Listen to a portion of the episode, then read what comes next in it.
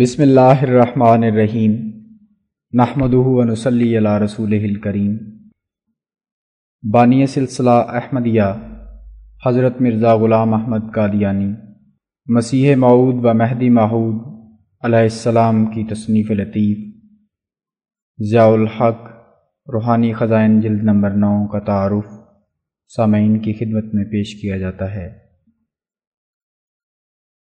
Mister عبداللہ آتھم عیسائی مناظر سے متعلق مباحثہ جنگ مقدس کے اختتام پر حضرت مسیح معود علیہ السلام نے یہ پیشگوئی فرمائی تھی کہ وہ پندرہ ماہ کے عرصے میں حاویہ میں گرایا جائے گا، بشرطے کے حق کی طرف رجوع نہ کرے۔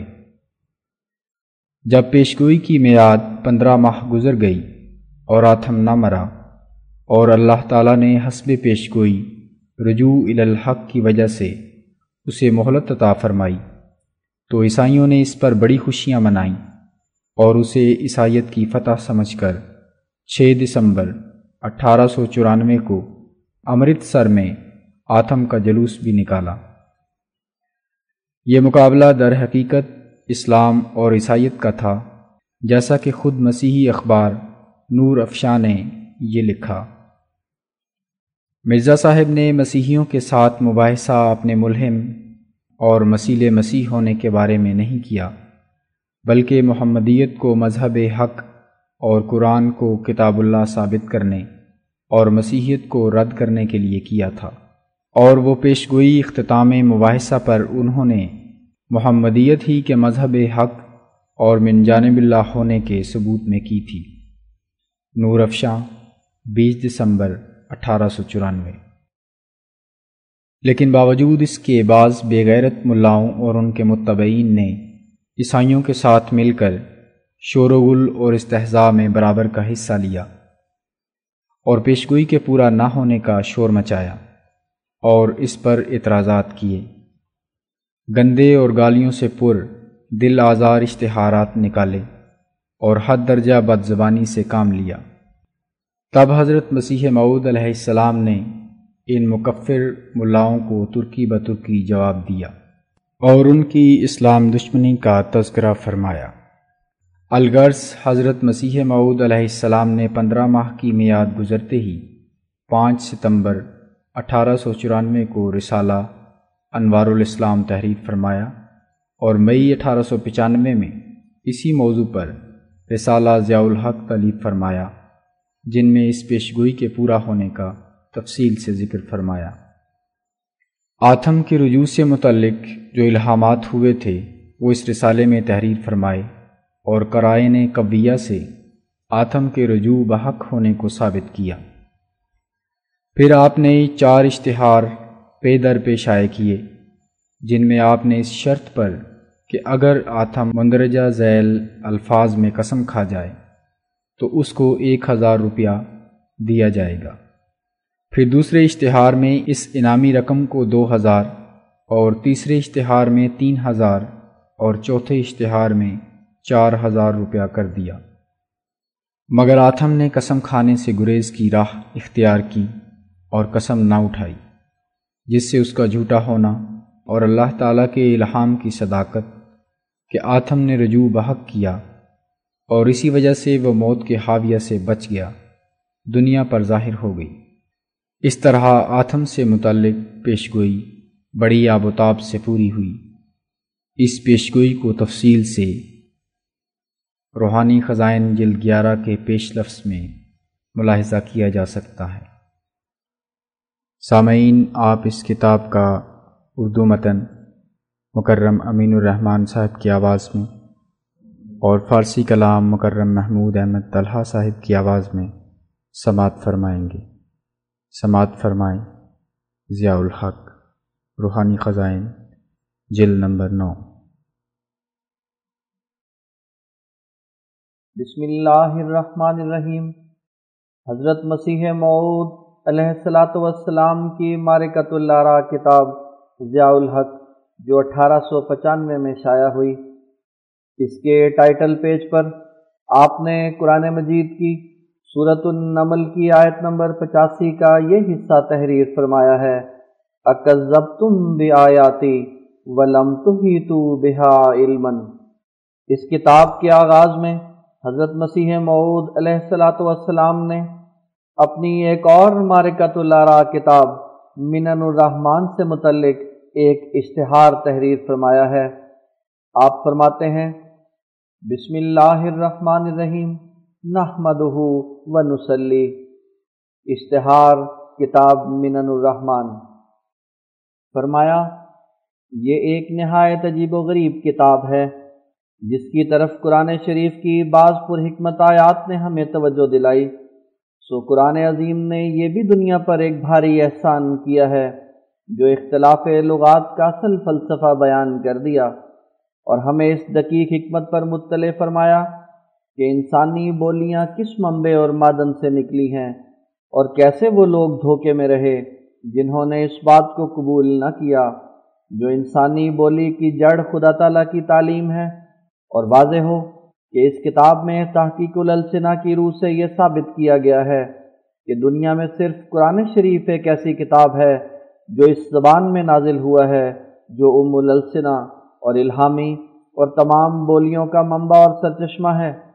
یہ بات ظاہر ہے کہ الہی کتاب کی تمام ترزینت اور فضیلت اسی میں ہے جو ایسی زبان میں ہو جو خدا تعالیٰ کے منہ سے اور اپنی خوبیوں میں تمام زبانوں سے بڑی ہوئی اور اپنے نظام میں کامل ہو اور جب ہم کسی زبان میں وہ کمال پاویں جس کے پیدا کرنے سے انسانی طاقتیں اور بشری بناوٹیں عاجز ہوں اور وہ خوبیاں دیکھیں جو دوسری زبانیں ان سے قاصر اور محروم ہوں اور وہ خاص مشاہدہ کریں جو بجز خدا تعالیٰ کے قدیم اور صحیح علم کے کسی مخلوق کا ذہن ان کا مجد نہ ہو سکے۔ تو ہمیں ماننا پڑتا ہے کہ وہ زبان خدا تعالیٰ کی طرف سے ہے۔ سو کامل اور عمیق تحقیقات کے بعد معلوم ہوا کہ وہ زبان عربی ہے۔ اگرچہ بہت سے لوگوں نے ان باتوں کی تحقیقات میں اپنی عمریں گزاری ہیں اور بہت کوشش کی ہے جو اس بات کا پتہ لگاویں۔ کہ ام السنا کون سی زبان ہے؟ مگر چونکہ ان کی کوششیں خط مستقیم پر نہیں تھیں اور نیز خدا تعالیٰ سے توفیق یافتہ نہ تھے، اس لیے وہ کامیاب نہ ہو سکے۔ اور یہ بھی وجہ تھی کہ عربی زبان کی طرف ان کی پوری توجہ نہیں تھی، بلکہ ایک بخل تھا، لہٰذا وہ حقیقت شناسی سے محروم رہ گئے۔ اب ہمیں خدا تعالیٰ کے مقدس اور پاک کلام قرآن شریف سے اس بات کی ہدایت ہوئی۔ کہ وہ الہامی زبان اور ام السنا جس کے لیے پارسیوں نے اپنی جگہ اور عبرانی والوں نے اپنی جگہ اور آریہ قوم نے اپنی جگہ دعوے کیے کہ انہی کی وہ زبان ہے، وہ عربی مبین ہے اور دوسرے تمام دعوے دار غلطی پر اور خطا پر ہیں۔ اگرچہ ہم نے اس رائے کو سرسری طور پر ظاہر نہیں کیا، بلکہ اپنی جگہ پر پوری تحقیقات کر لی ہے۔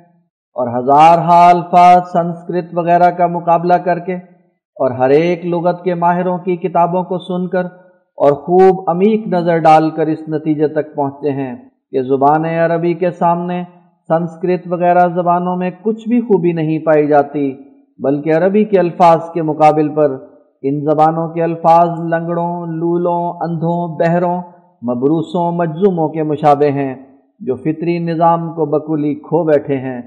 اور کافی ذخیرہ مفردات کا جو کامل زبان کے لیے شرط ضروری ہے اپنے ساتھ نہیں رکھتے۔ لیکن ہم اگر کسی آریہ صاحب یا کسی پادری صاحب کی رائے میں غلطی پر ہیں اور ہماری یہ تحقیقات ان کی رائے میں اس وجہ سے صحیح نہیں ہے کہ ہم ان زبانوں سے ناواقف ہیں، تو اول ہماری طرف سے یہ جواب ہے کہ جس طرز سے ہم نے اس بحث کا فیصلہ کیا ہے، اس میں کچھ ضروری نہ تھا کہ ہم سنسکرت وغیرہ زبانوں کے املاء انشاء سے بخوبی واقف ہو جائیں۔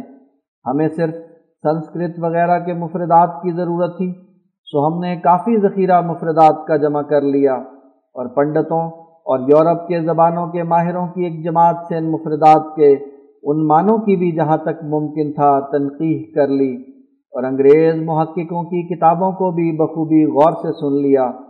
اور ان باتوں کو مباحثات میں ڈال کر بخوبی صاف کر لیا اور پھر سنسکرت وغیرہ زبانوں سے مقرر شہادت لے لی، جس سے یقین ہو گیا کہ در حقیقت ویدک سنسکرت وغیرہ زبانیں ان خوبیوں سے آری اور بے بہرا ہیں جو عربی زبان میں ثابت ہوئیں۔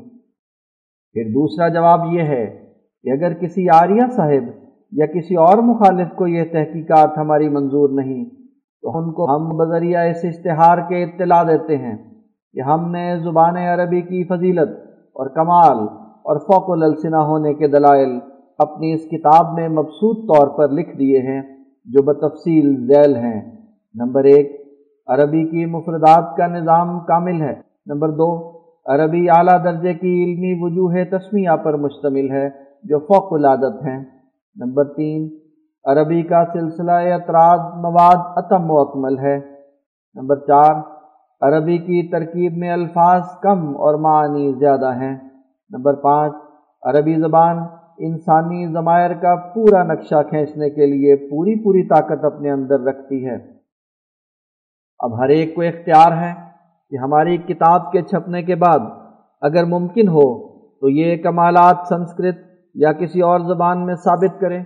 یا اس اشتہار کے پہنچنے کے بعد ہمیں اپنے منشا سے اطلاع دے کہ وہ کیوں کر اور کس طور سے اپنی تسلی کرنا چاہتا ہے، یا اگر اس کو ان فضائل میں کچھ کلام ہے یا سنسکرت وغیرہ کی بھی کوئی ذاتی خوبیاں بتلانا چاہتا ہے، تو بے شک پیش کرے، ہم غور سے اس کی باتوں کو سنیں گے۔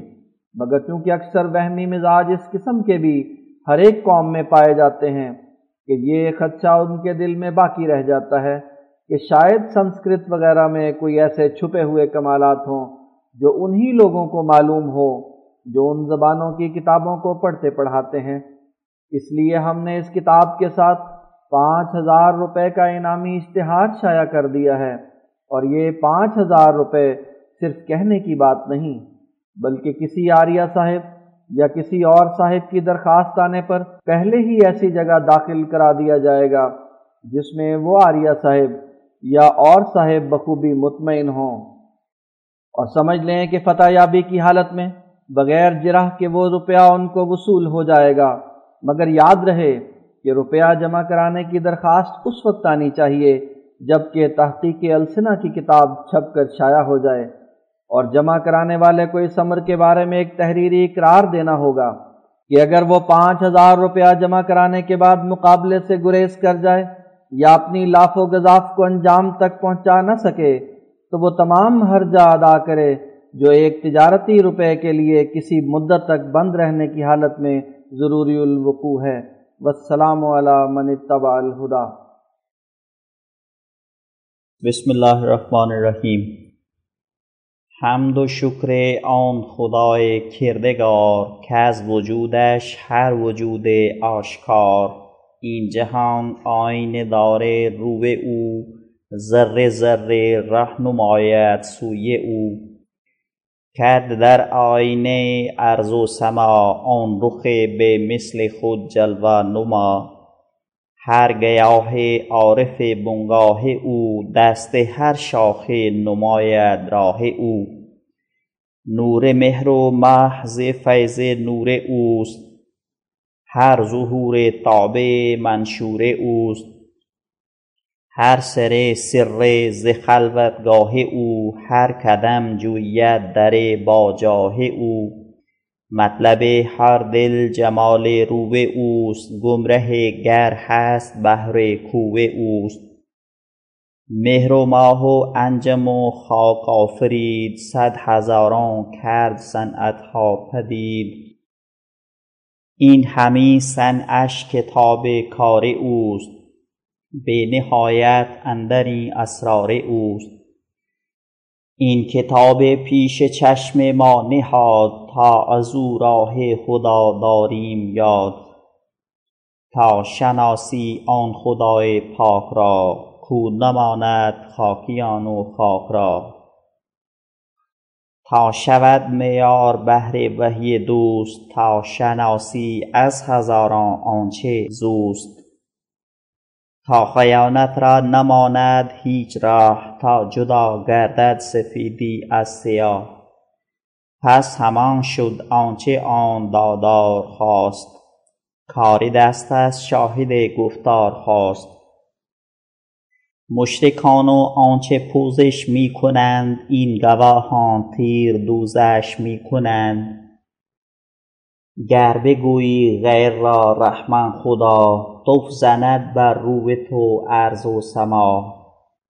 بر تراشی بهر آن یکتا پسر بر تو بارد لعنت زیر و زبر. با زبان حال گوید این جهان کان خدا فرد است و قیوم و یگان. نه پدر دارد نه فرزند و نه زن نه مبدل شد ز ایام کهن.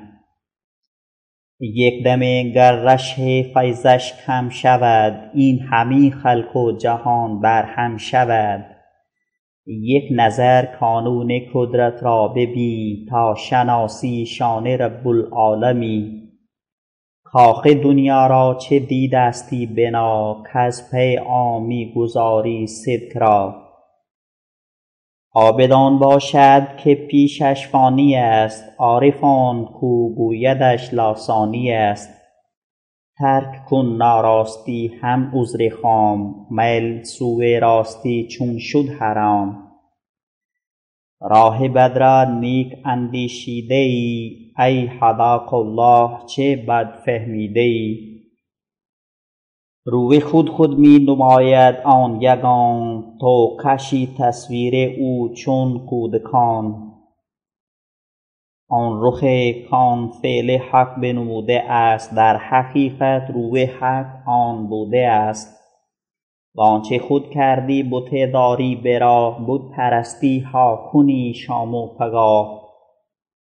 ای دو چشم بسته از انوار او چون نبیدی روی او در کار او. این چنین در افتراها چون پری. یا مگر از ذات چون منکری؟ دل چرا بندی در این دنیای دون؟ ناگهان خواهی شدن زینجا برون. از پی دنیا بریدن از خدا بس همین باشد نشان اشقیا. چون شود بخشایش حق بر کسی دل نمی ماند به دنیایش بسی لیک ترک نفس کی آسان بود مردن و از خود شدن یکسان بود. آن خدا خود را نمود از کار خویش کرد قایم شاهد گفتار خویش. هر چه او را بود از حسن مزید حلیه آن پیش چشم ما کشید. تو کشی از پیش خود تصویر او خالق او می شوی ای تیره خو.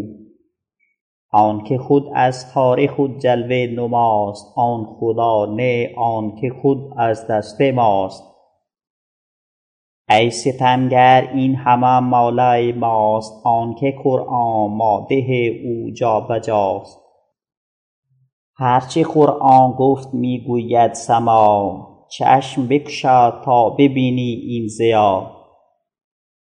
بس همین فخر بود اسلام را کو نماید آن خدای تام را. گویدش زان سان که از سنش عیان نی تراشد از خودش چون دیگران. غیر مسلم خود تراشد پیکرش خود تراشد قامت و پا و سرش. خود تراشیده نمی گردد خدا همچو طفلان بازی است و افترا. زین تراشیدن جهان شد تباه کم کس سوی خدا برده ست راه چون تو کوره نیستی چشم گشا بین چه ظاهر می کند ارض و سما. هر طرف بشنو صدای القدیر ذوالجلال و ذوالعلی نور منیر.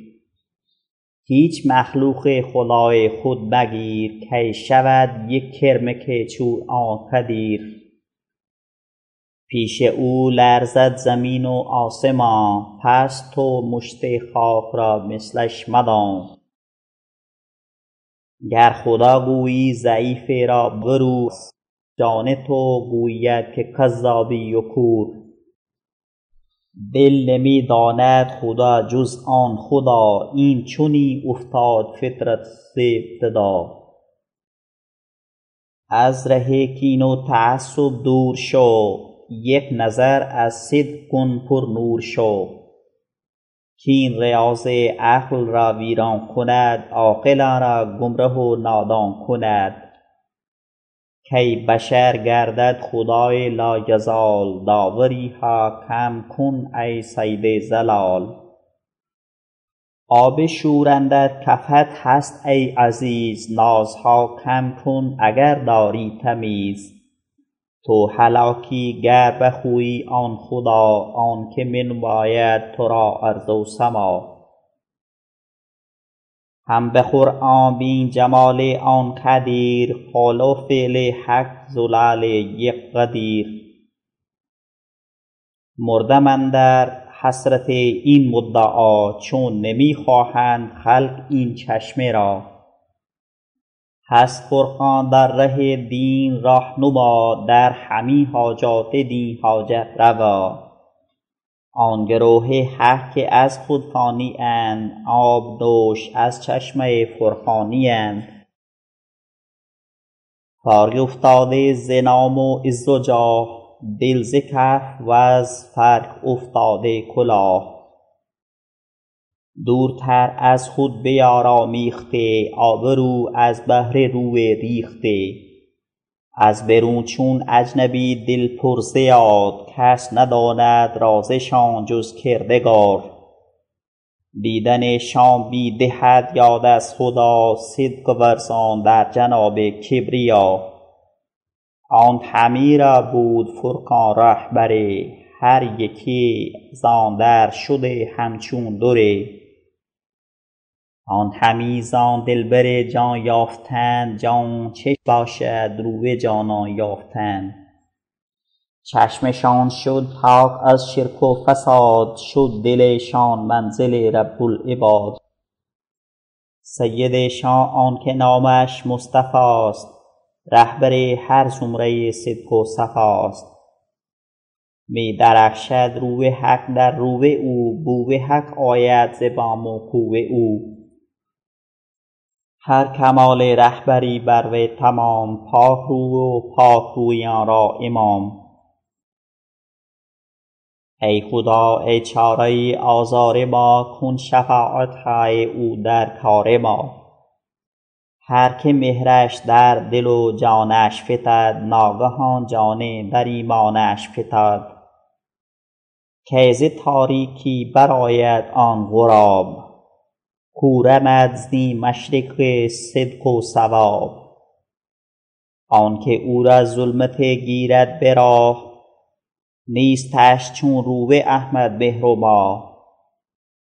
تابعش بهر معانی می شود از زمینی آسمانی می شود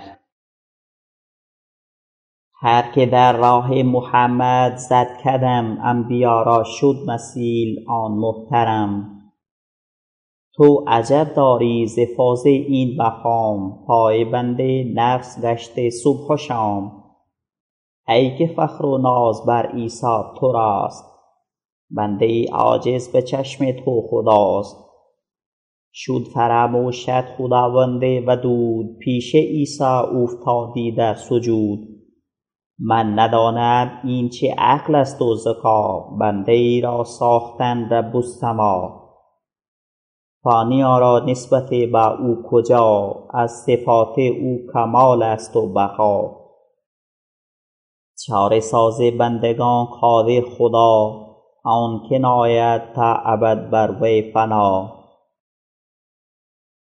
حافظ و ستار و جواد و کریم بی کسان را یار و رحمن و رحیم.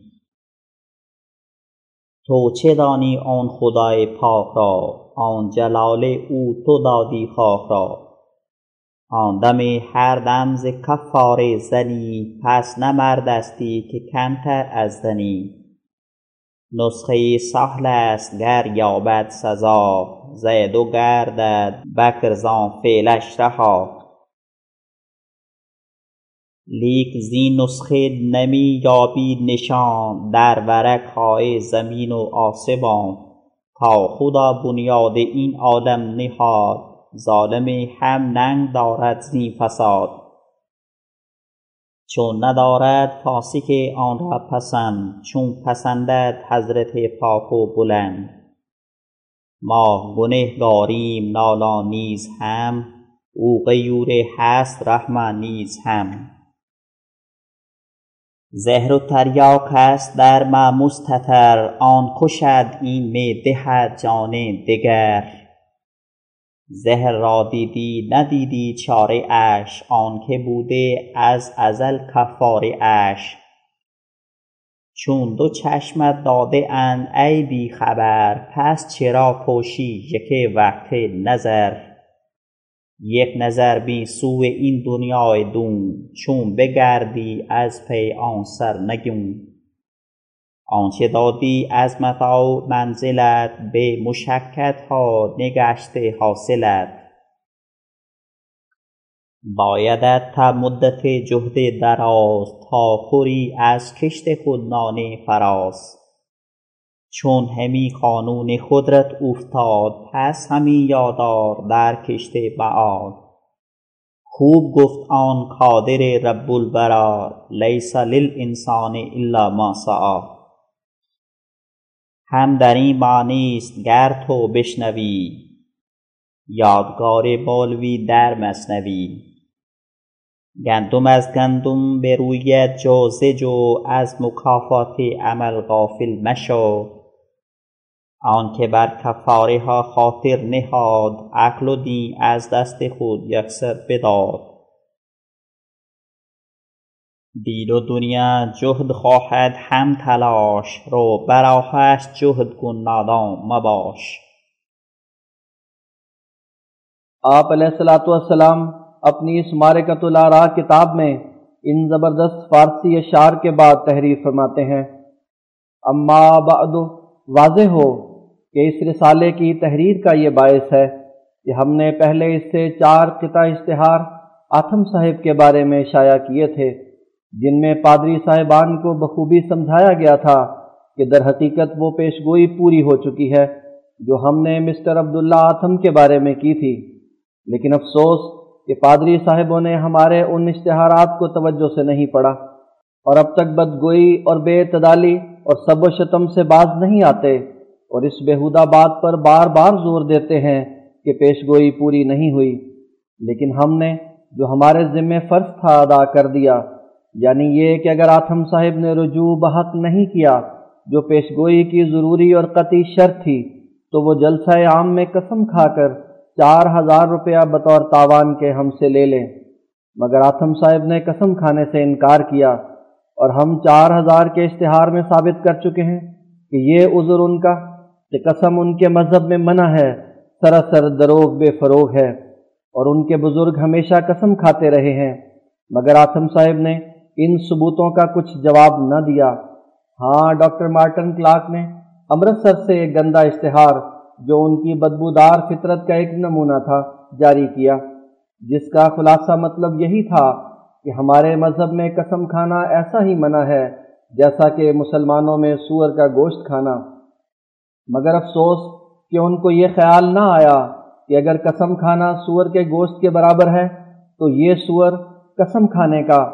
پولوس صاحب اپنی تمام زندگی میں کھاتے رہے، پترس نے بھی کھایا۔ تو پھر آتم صاحب پر کیوں حرام ہو گیا؟ اس بات کو کون نہیں جانتا کہ قسم کھانا عیسائیوں میں صرف جائز ہی نہیں، بلکہ بعض موقع پر واجبات سے ہے۔ انگریزی عدالتیں جو کسی شخص کو خلاف مذہب مجبور نہیں کرتی انہوں نے بھی عیسائی مذہب کو قسم کھانے سے باہر نہیں رکھا اور خود آتم صاحب کا عدالتوں میں قسم کھانا ثابت ہے۔ اس لیے چاہیے تھا کہ حضرات پادری صاحبان یا تو آتم صاحب کو قسم کھانے پر مجبور کرتے یا ان سے نالش کرواتے، تا اسی کے ضمن میں ان کو قسم کھانی پڑتی اور یا عام اشتہار دیتے کہ در حقیقت آتم صاحب ہی دروغ گو ہیں۔ لیکن انہوں نے بجائے اس کے سراسر ہٹ دھرمی سے گالیاں دینی شروع کر دیں۔ اور یہ نابکار عذر پیش کیا کہ آتم کھلے کھلے کب اسلام لایا۔ مگر ایک سلیم تباہ انسان سمجھ سکتا ہے کہ وہ شرط جو پیش گوئی میں درج ہے، اس شرط کے یہ لفظ نہیں ہیں کہ اگر آتم کھلے کھلے طور پر اسلام لے آوے گا تو وہ موت سے بچے گا، ورنہ نہیں۔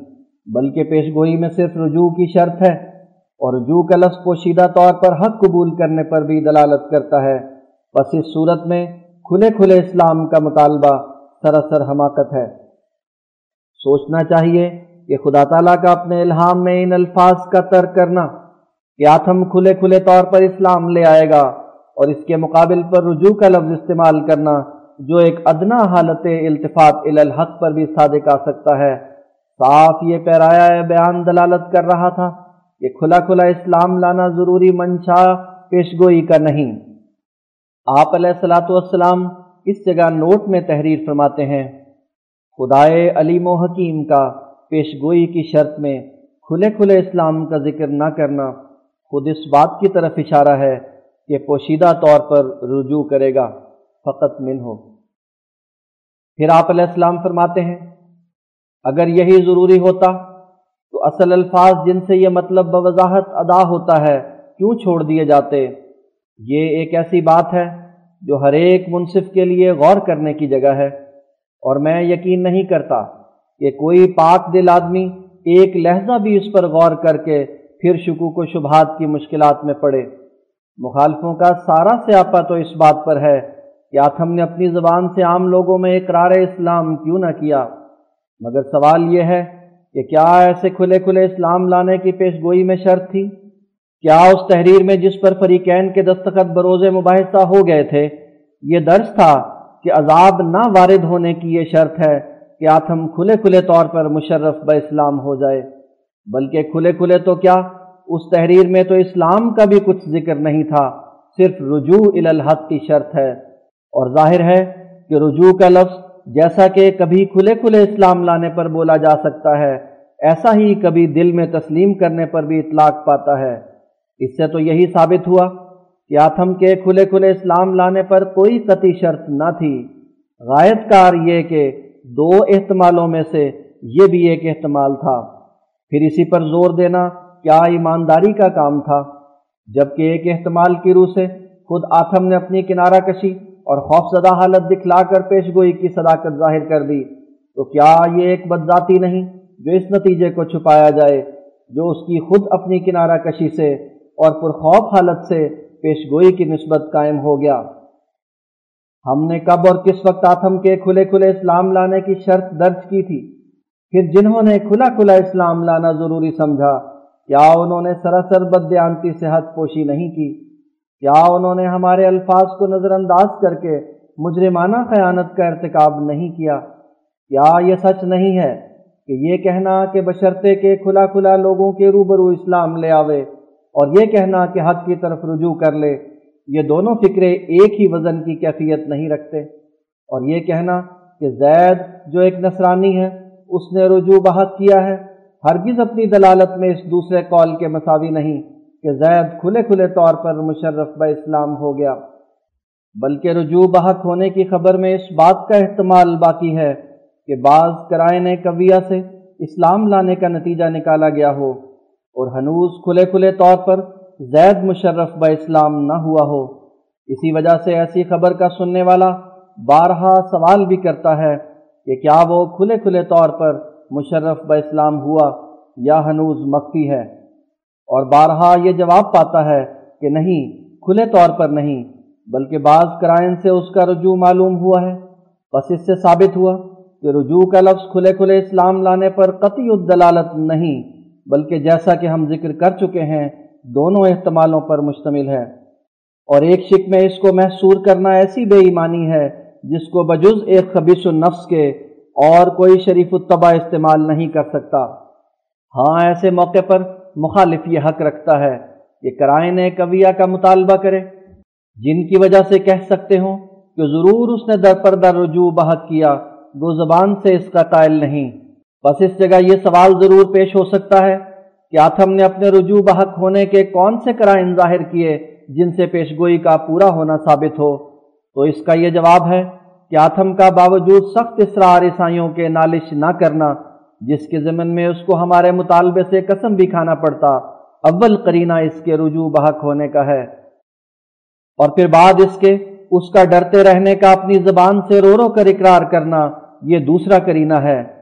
اور پھر ایک خوفناک حالت بنا کر اور سراسیمہ ہو کر شہر بشہر اس کا بھاگتے پھرنا یہ تیسرا کرینہ ہے۔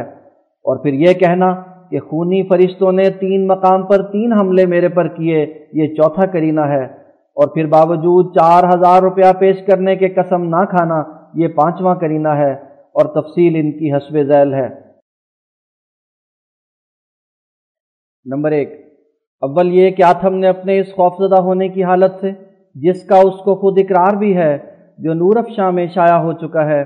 بڑی صفائی سے یہ ثبوت دے دیا ہے کہ وہ ضرور ان ایام میں پیشگوئی کی عظمت سے ڈرتا رہا۔ یعنی اس نے اپنی مستربانہ حرکات اور افعال سے ثابت کر دیا کہ ایک سخت غم نے اس کو گھیر لیا ہے۔ اور ایک جان کا اندیشہ ہر وقت اور ہر دم اس کے دامن گیر ہے۔ جس کے ڈرانے والے تمثلات نے آخر اس کو امرتسر سے نکال دیا۔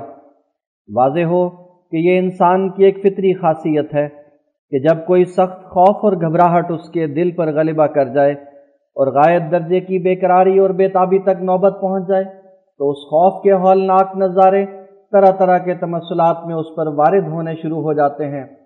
اور آخر وہ ڈرانے والے نظارے مستربانہ حرکات اور بھاگنے کی طرف مجبور کرتے ہیں۔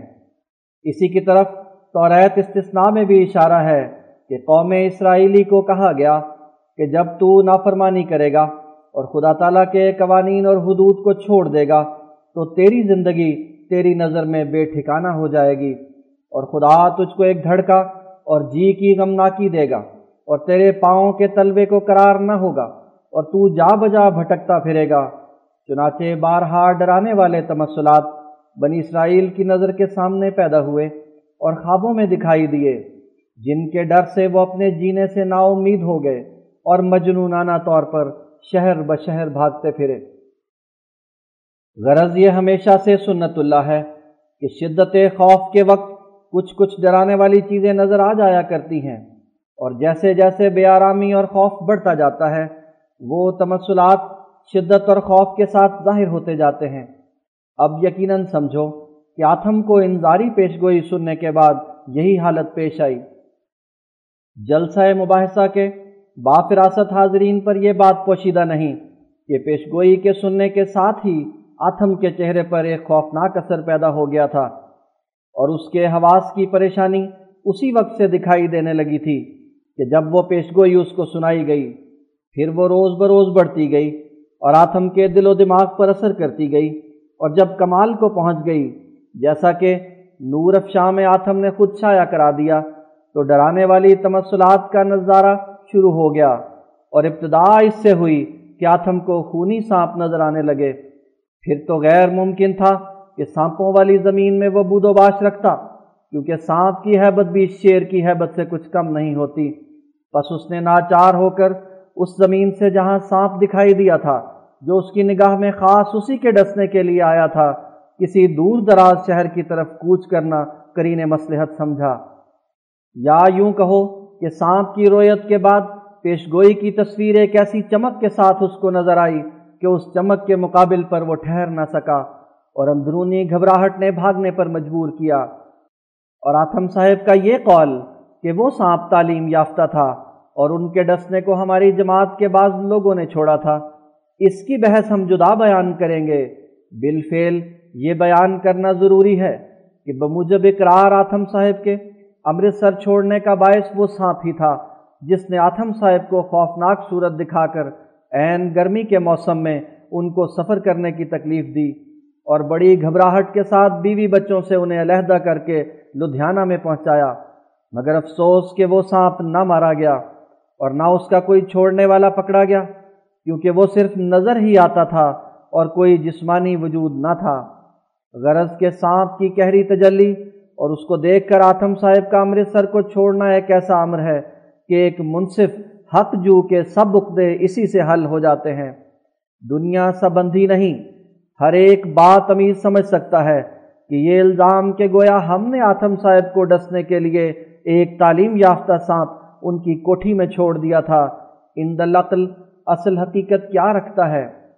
غرض یہ پہلا الزام ہے، یا یوں کہو کہ یہ وہ پہلا غیبی حملہ ہے جس کے معنی ہم میں اور عیسائیوں میں متنازع فی ہیں، جس میں ہمارے مخالف مولوی اور ان کے اوباش چیلے بھی عیسائیوں کے ساتھ ہیں۔ مگر آتم صاحب نے اس تعلیم یافتہ سانپ کا اور نیز اس بات کا کہ وہ ہماری طرف سے چھوڑا گیا تھا، اب تک کوئی ثبوت نہیں دیا۔ اور ہم ابھی معقولی طور پر بیان کر چکے ہیں کہ یہ سانپ ہرگز باہر سے نہیں آیا، بلکہ آتھم صاحب کے ہی دل و دماغ سے نکلا تھا۔ کیونکہ آتھم صاحب کے دل پر پیش گوئی کا نہایت قوی اثر ہو چکا تھا اور ہر وقت ایک شدت خوف اس کی نظر کے سامنے رہتا تھا۔ اس لیے ضرور تھا کہ کوئی خوفناک نظارہ بھی ان کی آنکھوں کے سامنے پھر جائے۔ لہٰذا ان کی دہشت زدہ متخیلہ کو سانپ نظر آ گیا، جس کو عربی میں حیا کہتے ہیں۔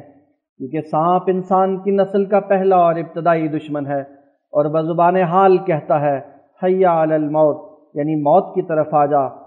اس لیے اس کا نام حیا ہوا۔ بس چونکہ سانپ موت کا اوتار ہے، اس لیے آتھم صاحب کو پہلے یہی دکھائی دیا، جس کا آتھم صاحب نے نور افشاں میں رو رو کر اقرار کیا ہے کہ ضرور میں موت سے ڈرتا رہا۔ بس ایسے ڈرنے والے کو اگر سانپ نظر آ گیا تو کوئی حقیقت شناس اس سے تعجب نہیں کرے گا، اور ایسا نظارہ آتھم صاحب پر ہی کچھ حسر نہیں رکھتا، بلکہ یہ تو عام قانون قدرت ہے۔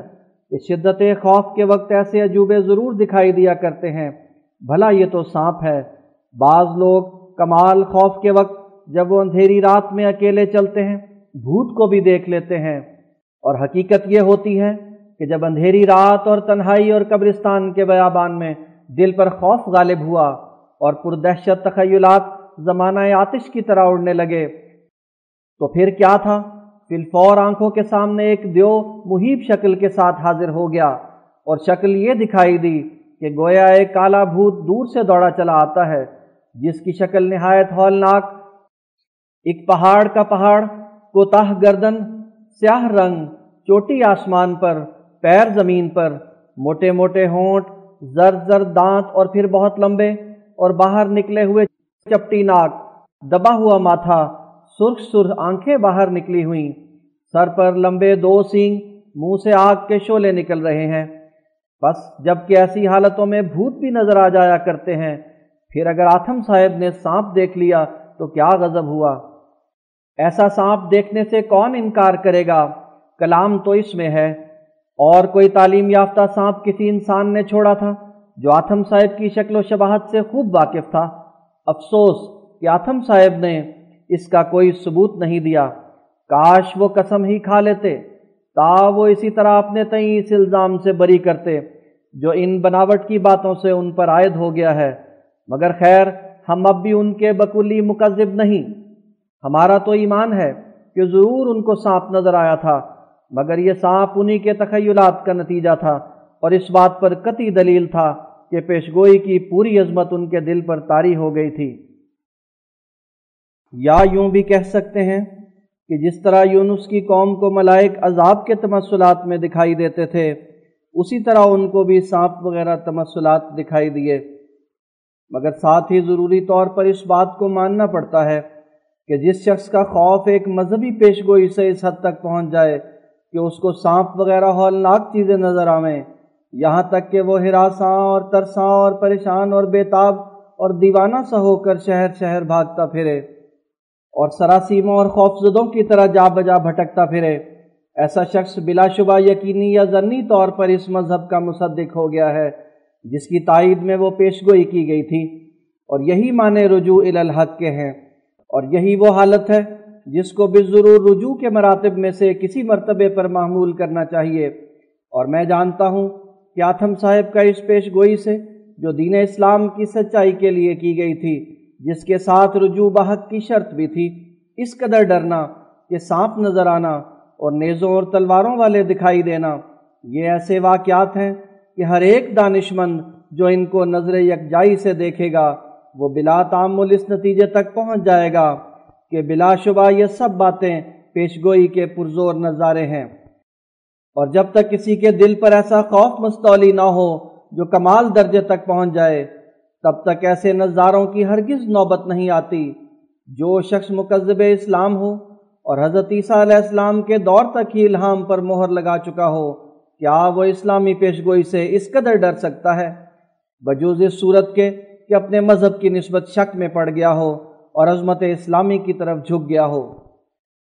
اگر باوجود ان قرائن کے پھر بھی آتھم صاحب کو ان کی حق پوشی پر نہ پکڑا جائے اور بہت ہی نرمی کی جائے تاہم یہ مطالبہ انصافاً ان کے ذمہ باقی رہتا ہے کہ جبکہ وہ اپنے خوف کے وجوہات کو یعنی تین حملوں کو اس پہلو پر ثابت نہیں کر سکے، جس سے وہ تمام حملے انسانی حملے سمجھے جاتے۔ تو اب اس سوال سے بچنے کے لیے کیوں یہ نہ سمجھا جائے کہ یہ بعیدز کے آس مشاہدات ان کے، جن میں سے سب سے پہلے سانپ کے حملے کا مشاہدہ ہے، انہی کے پرخوف تخیلات کا نتیجہ اور انہی کے خوف زدہ دماغ سے متمثل ہو گئے ہیں۔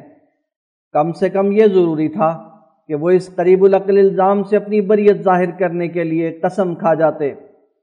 یعنی جلسہ عام میں قسمن یہ بیان کر دیتے کہ وہ الہام کو من جانب اللہ الہام سمجھ کر نہیں ڈرے اور نہ حقیت اسلام کی ان کے دل میں سمائی، بلکہ واقعی طور پر تعلیم یافتہ سانپ سے لے کر اخیر تک تین متواتر حملے ہماری جماعت کی طرف سے ان پر ہوئے۔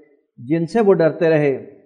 کیونکہ اس مقدمے کی صورت ایسی ہے کہ صرف ہمارا ہی الہام ان کو ملزم نہیں کرتا، بلکہ ساتھ اس کے ان کو انہی کا قول و فعل بھی ملزم کر رہا ہے۔ اور یہ یاد رہے کہ یہ وہی آتم صاحب ہیں جنہوں نے بحث سے پہلے ایک اپنی دستخطی نوشت ہم کو دے دی تھی کہ کوئی نشان دیکھنے پر ضرور میں اپنے مذہب کی اصلاح کر لوں گا، جس سے ہم نتیجہ نکالتے ہیں۔ کہ وہ کسی قدر اصلاح کی اپنے اندر جرت بھی رکھتے تھے۔ سو خوفناک نظارے جو ان کے لیے نشان کے حکم میں تھے، اس پوشیدہ رجوع کے محرک ہو گئے۔ نمبر دو۔ پھر دوسرا کرینہ یہ ہے کہ جب آتم صاحب امرتسر سے تعلیم یافتہ سانپ کے حملے سے ڈر کر بھاگے اور لدھیانہ میں اپنے داماد کے پاس پناہ گزی ہوئے، تو اس جگہ بھی شدید خوف کے دورے کے وقت وہی تمسلی نظارہ آتم صاحب کی آنکھوں کے آگے پھر گیا، جو غلبہ خوف کے وقت پھرا کرتا ہے۔ مگر اب کی دفعہ ان کو سانپ دکھائی نہیں دیا، بلکہ اس سے بھی بڑھ کر ایک خوفناک حالت پیدا ہوئی۔ یعنی یہ کہ بعض مسلح آدمی نیزوں کے ساتھ ان کو دکھائی دیے کہ گویا وہ ان کے احاطۂ کوٹھی کے اندر آ کر بس قریب ہی آ پہنچے ہیں اور قتل کرنے کے لیے مستعد ہیں۔ ہمیں معتمد ذرائع سے معلوم ہوا ہے کہ اس حملے کے بعد آتم صاحب اپنی کوٹھی میں بہت روتے رہے اور کبھی یہ بیان نہیں کیا کہ کسی انسان نے حملہ کیا، بلکہ ہر وقت ایک پوشیدہ ہاتھ کا خوف ان کے چہرے پر نمایاں تھا اور وہ خوف اور بے آرامی بڑھتی گئی اور دل کی غمناکی اور دھڑکا زیادہ ہوتا گیا۔ یہاں تک کہ کہر زدہ یہودیوں کی طرح پاؤں کے تلوے نے پھر بے قراری ظاہر کی اور وہ کوٹھی بھی کچھ ڈراؤنی سی معلوم ہوئی اور سچ بھی تھا کہ جس کوٹھی کے احاطے میں ایسے مسلح، پیادے یا سوار گھسائے، کہ باوجود سخت انتظام اور اہتمام پولیس کے لوگوں کے جو حفاظت کے لیے دن رات وہیں جمے رہتے تھے، پکڑے نہ گئے اور نہ ان کا حلیہ دریافت ہو سکا اور نہ یہ پتہ لگا کہ کس راہ سے آئے اور کس راہ سے چلے گئے۔ اس خوفناک کوٹھی میں آتم صاحب کیوں کر رہ سکتے تھے؟ انسان فطرتن یہ عادت رکھتا ہے کہ جس جگہ سے ایک مرتبہ اس کو خوف آوے تو پھر اسی جگہ رات کو رہنا پسند نہیں کرتا۔ غرض انہی وجوہ سے آتم صاحب کو لدھیانہ بھی چھوڑنا پڑا۔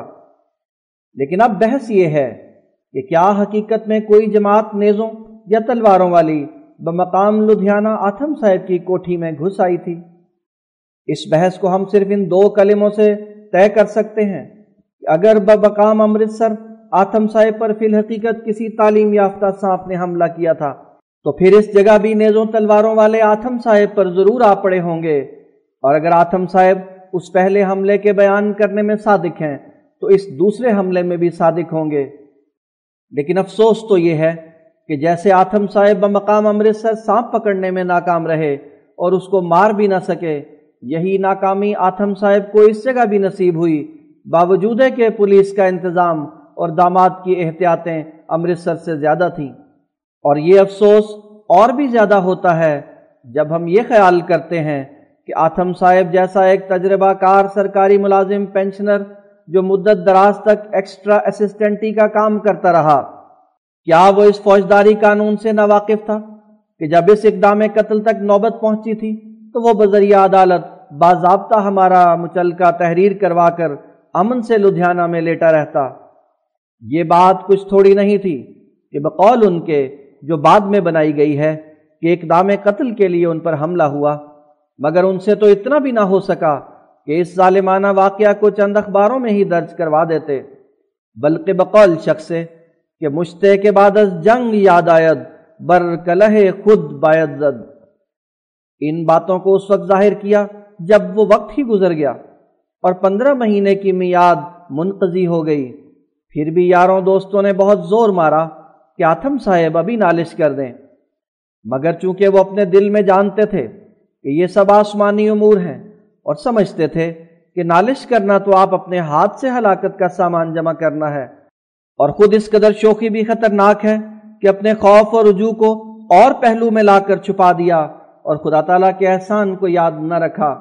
اس لیے انہوں نے باوجود ڈاکٹر کلارک کے بہت سے سیاپے کے نالش نہ کی، اور یہ بھی انہیں معلوم تھا۔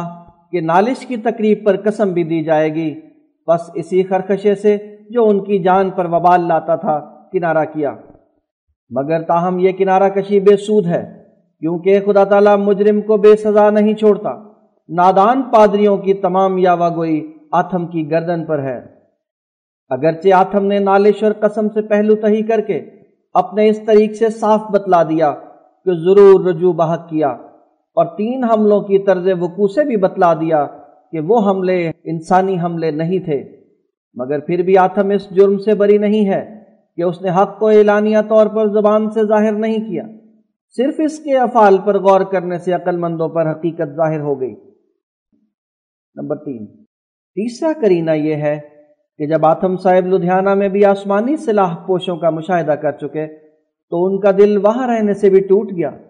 اور حق کے روپ نے ان کو دیوانہ سا بنا دیا۔ تب وہ اپنے دوسرے داماد کی طرف دوڑے جو فیروز پور میں تھا۔ شاید اس سے یہ غرض ہوگی کہ وہ اپنے ان نزیزوں کی آخری ملاقاتیں سمجھتے ہوں گے کہ شاید پوشیدہ رجوع معتبر نہ ہو اور دل میں ٹھان لیا ہوگا کہ اگر میں باوجود اندرونی توبہ اور رجوع کے پھر بھی بچ نہ سکوں تو بارے اپنی لڑکیوں اور عزیزوں کو تو مل لوں۔ بہرحال وہ افتاں خیزاں فیروز پور پہنچے۔ اور پیشگوئی کی عظمت نے ان کی وہ حالت بنا رکھی تھی جس سے ہراس اور ترس اور پریشانی ہر وقت مترشے ہو رہی تھی۔ اور حق سے خائف ہونے کی حالت میں جو جو دہشتیں اور قلق اس شخص پر وارد ہوتا ہے، جو یقین رکھتا ہے یا زن رکھتا ہے کہ شاید عذاب الہی نازل ہو جاوے، یہ سب علامتیں ان میں پائی جاتی تھیں۔ چنانچہ جب خوف اس جگہ بھی اپنی نہایت کو پہنچا، تو دوریے مرض کی طرح وہی نظارہ پھر نظر آیا۔ جو لدھیانہ میں نظر آیا تھا۔ مگر اب کی دفعہ وہ کرشمہ ایک قدرت نہایت ہی جلالی تھا، جس نے آتم صاحب کے دل پر بہت ہی اثر کیا۔ چنانچہ وہ لکھتے ہیں کہ پھر میں نے فیروز پور میں دیکھا کہ بعض آدمی تلواروں یا نیزوں کے ساتھ آ پڑے۔ غرض، معتبر وسائل سے معلوم ہوا ہے کہ اب کی دفعہ ان پر خطرناک خوف تاری ہوا اور خواب میں بھی ڈرتے رہے اور اس عرصے میں ایک حرف بھی اسلام کے برخلاف منہ سے نہیں نکالا۔ اور نہ کسی کے پاس یہ شکایت پیش کی کہ میرے پر یہ تیسری مرتبہ حملہ ہوا۔ ان تمام حملوں پر نظر غور ڈالنے سے ہر ایک پہلو سے آتم صاحب قابل الزام ٹھہر گئے ہیں، کیونکہ باوجود ہے کہ یہ بیان کیا گیا ہے کہ تین حملے ہوئے، جن میں سے پہلا حملہ تعلیم یافتہ سانپ کا حملہ ہے، مگر آتم صاحب نے نہ تو حملہ کرنے والوں کو پکڑا اور نہ حسب ضابطہ کسی تھانے میں رپورٹ لکھوائی اور نہ کسی عدالت میں نالش کی۔ اور نہ امن حاصل کرنے کے لیے عدالت کے ذریعے سے ہمارا مچلکا لکھوایا اور نہ مجرموں کے پکڑنے کے لیے اندھی پولیس نے کچھ مدد دی اور نہ مجلسوں میں اس بات کا تذکرہ کیا اور نہ اخباروں میں ان متواتر تین واقعات کو قبل گزرنے میں یاد کے چھپوایا اور نہ مجرموں کا کوئی حلیہ بیان کیا اور نہ ان کے بھاگنے کے وقت کوئی کپڑا وغیرہ ان کا چھین لیا۔ یہ تمام وہ امور ہیں جو آتم صاحب کے جو ایکسٹرا اسسٹنٹی وغیرہ کرتے بوڑھے ہو گئے، کامل طور پر ملزم کر رہے ہیں۔ ان کو چاہیے تھا کہ ان الزاموں سے بریت ثابت کرانے کے لیے اگر پہلے نہیں ہو سکا تو بعد میں ہی نالش کر دیتے۔ اور تین حملوں کا عدالت میں ثبوت دے کر ایک تو جھوٹی پیش گوئی کی سزا دلواتے اور دوسرے اقدام قتل کی سزا سے بھی خالی نہ چھوڑتے۔ لیکن وہ ایسے چپ ہوئے کہ ان کی طرف سے آواز نہ اٹھی۔ بعض اخبار والوں نے بھی بہت سیاپا کیا، مگر انہوں نے کسی کی نہ سنی۔ ڈاکٹر کلارک مارٹن سر کھپا کھپا کر رہ گیا، مگر انہوں نے اس کے جواب میں بھی دونوں ہاتھ کانوں پر رکھے۔ حالانکہ عقلاً و انصافاً و قانون ان کا دامن اسی حالت میں پاک ہو سکتا تھا، جبکہ وہ اپنے ان دعووں کو جن پر خوف کی بنیاد رکھی گئی تھی، بذریعہ نالش یا جس طرح چاہتے ثابت کر دکھاتے۔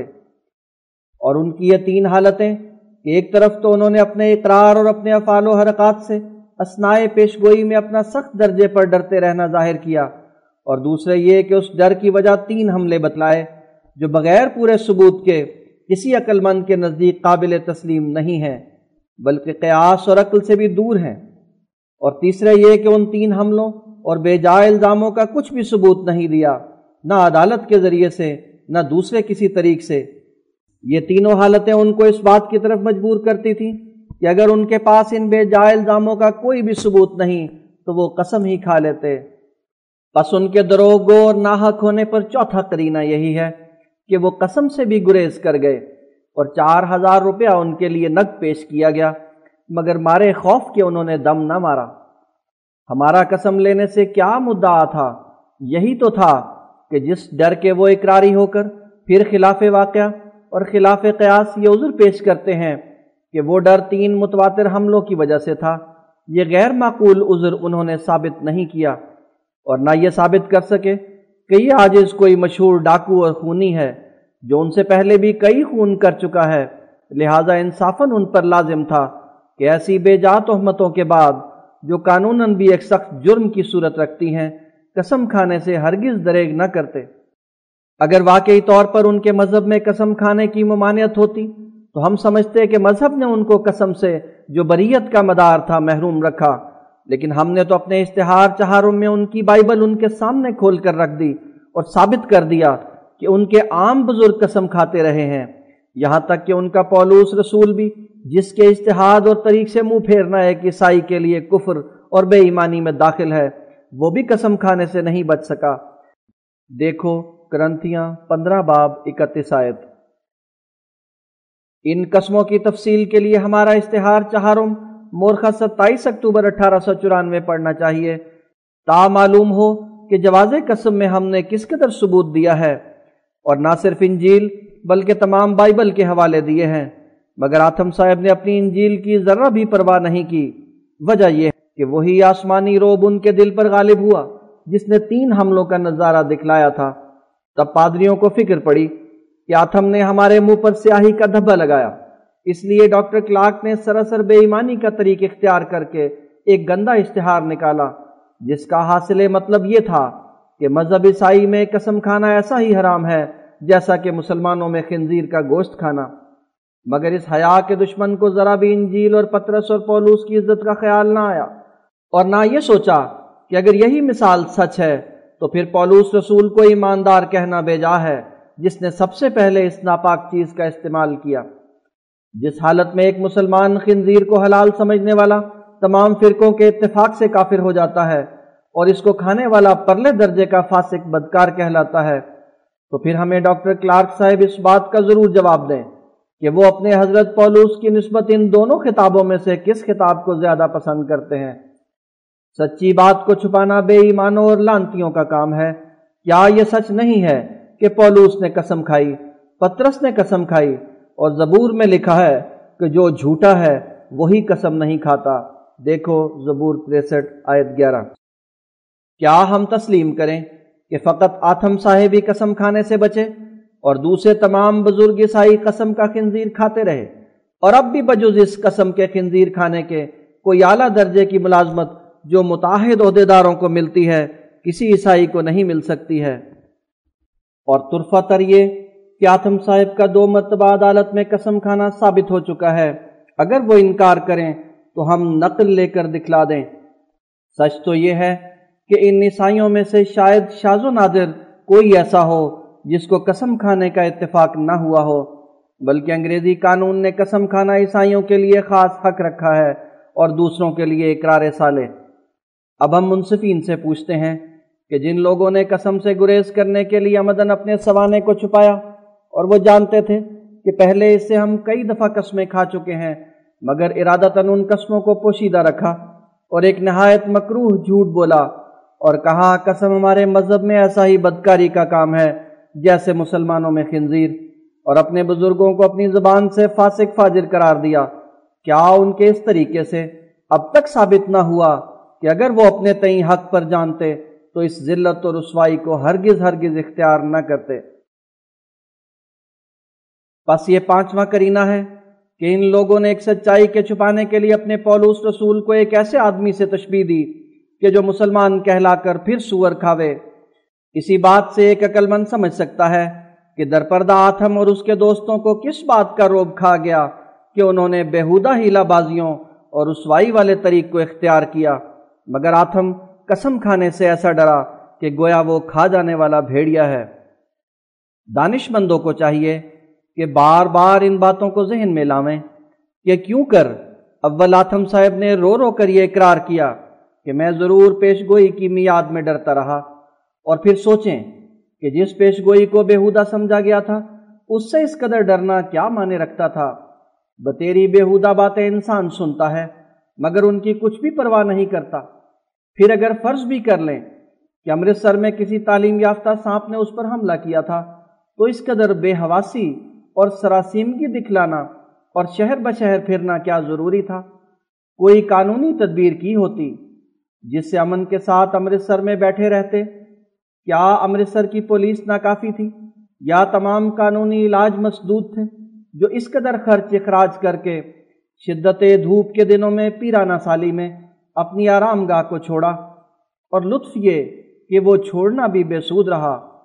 امرتسر میں سانپ نظر آیا، لدھیانہ میں نیزوں والے دکھائی دیے فیروز پور میں تلوار کے ساتھ حملہ ہوا۔ یہ بیانات بہت ہی غور کے لائق ہیں۔ ناظرین، ان تین حملوں کو سرسری نظر سے نہ دیکھیں اور خوب سوچیں کیا فی الحقیقت سچ ہے کہ پہلا نظر آنے والا فی الحقیقت ایک تعلیم یافتہ سانپ تھا۔ جس پر کسی کا سوٹا چل نہ سکا۔ اور دو پچھلی مرتبوں میں جو نظر آئے، وہ جنگ آزمودہ ہماری جماعت کے سپاہی تھے، جن کو کسی موقع پر آتم صاحب پکڑ نہ سکے۔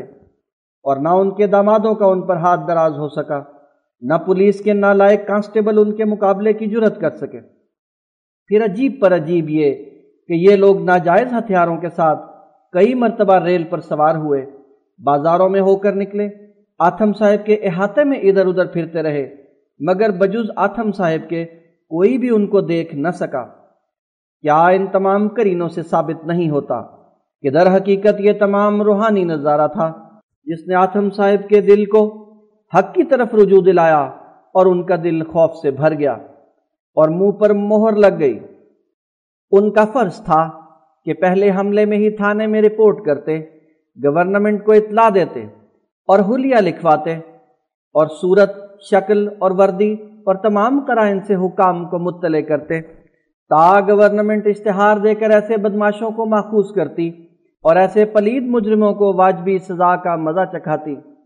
اور کم سے کم یہ تو چاہیے تھا کہ وکیلوں کے مشورے سے ایک عرضی دے کر مجرموں کو سزا دلاتے یا احتیاطی طور پر اس سازش سے اس مضمون کا مچلکا لکھواتے کہ اگر آتم پیش گوئی کی میاد میں مارا گیا تو یہ جرم قتل عمد تمہارے ذمہ لگایا جائے گا، کیونکہ جو شخص پہلے ان کی موت کی جھوٹی پیش گوئی کر چکا اور پھر اس کی جماعت کی طرف سے قتل کرنے کے لیے تین حملے بھی ہوئے۔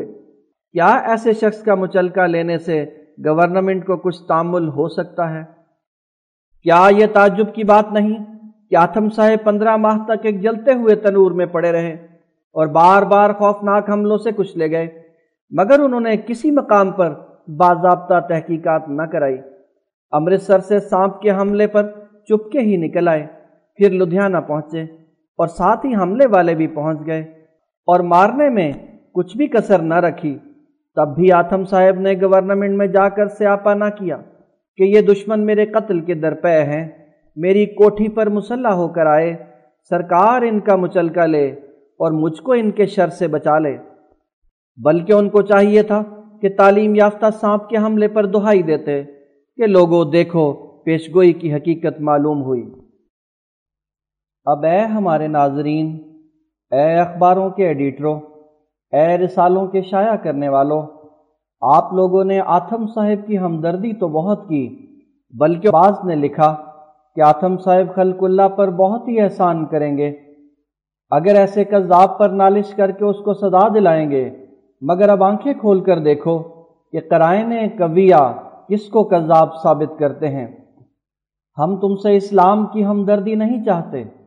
ہم تم کو یہ الزام نہیں دیتے کہ مسلمانوں کی اولاد کہلا کر پھر پادریوں کی ناحق کی حمایت کیوں کی؟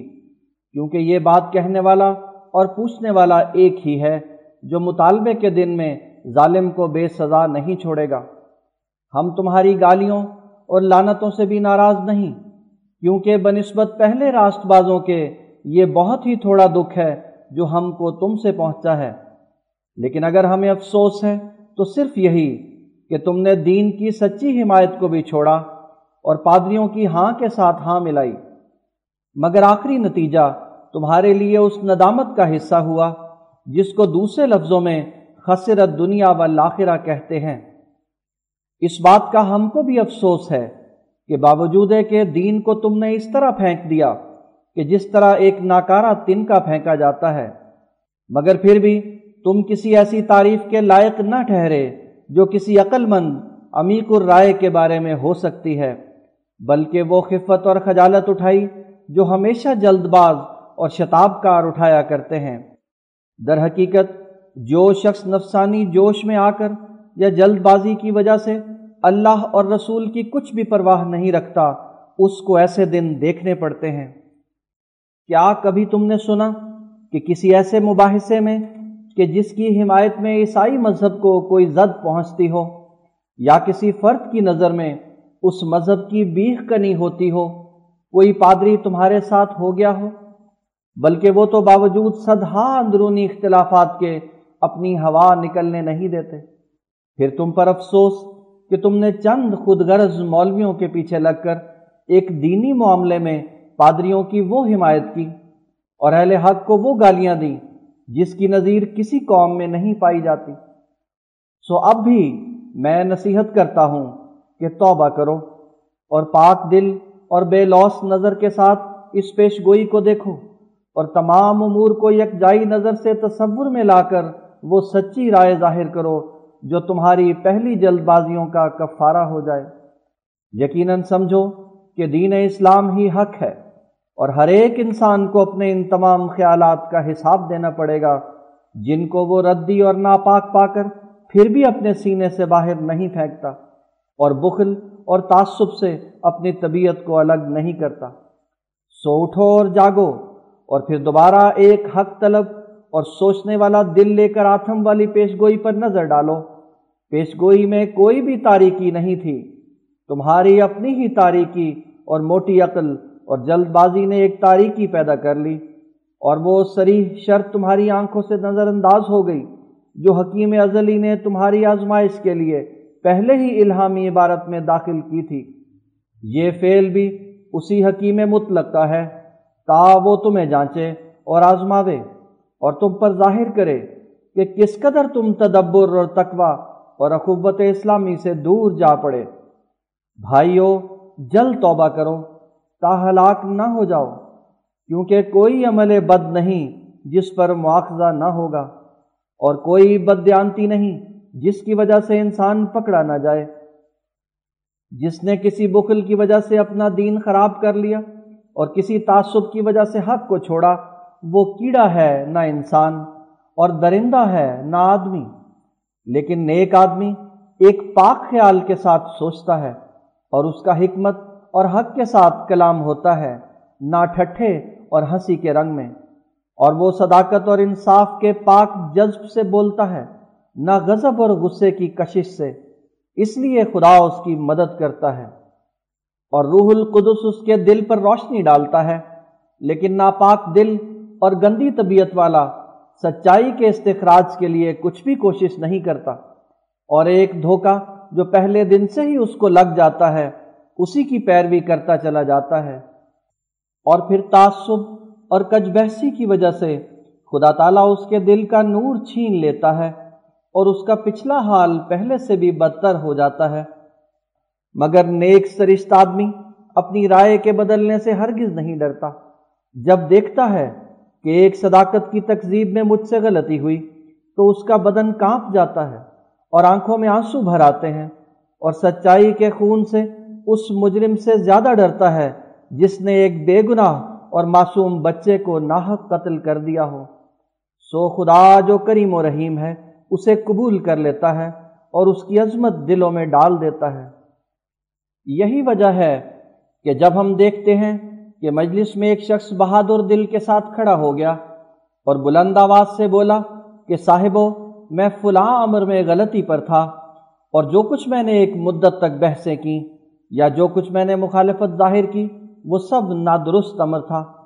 اب میں اس سے محض للہ رجوع کرتا ہوں۔ ایسے شخص کی ایک حیبت دلوں پر طاری ہو جاتی ہے اور ولایت کا نور اس کے چہرے پر دکھائی دیتا ہے اور دل بول اٹھتا ہے کہ یہ شخص متقی اور قابل تعظیم ہے۔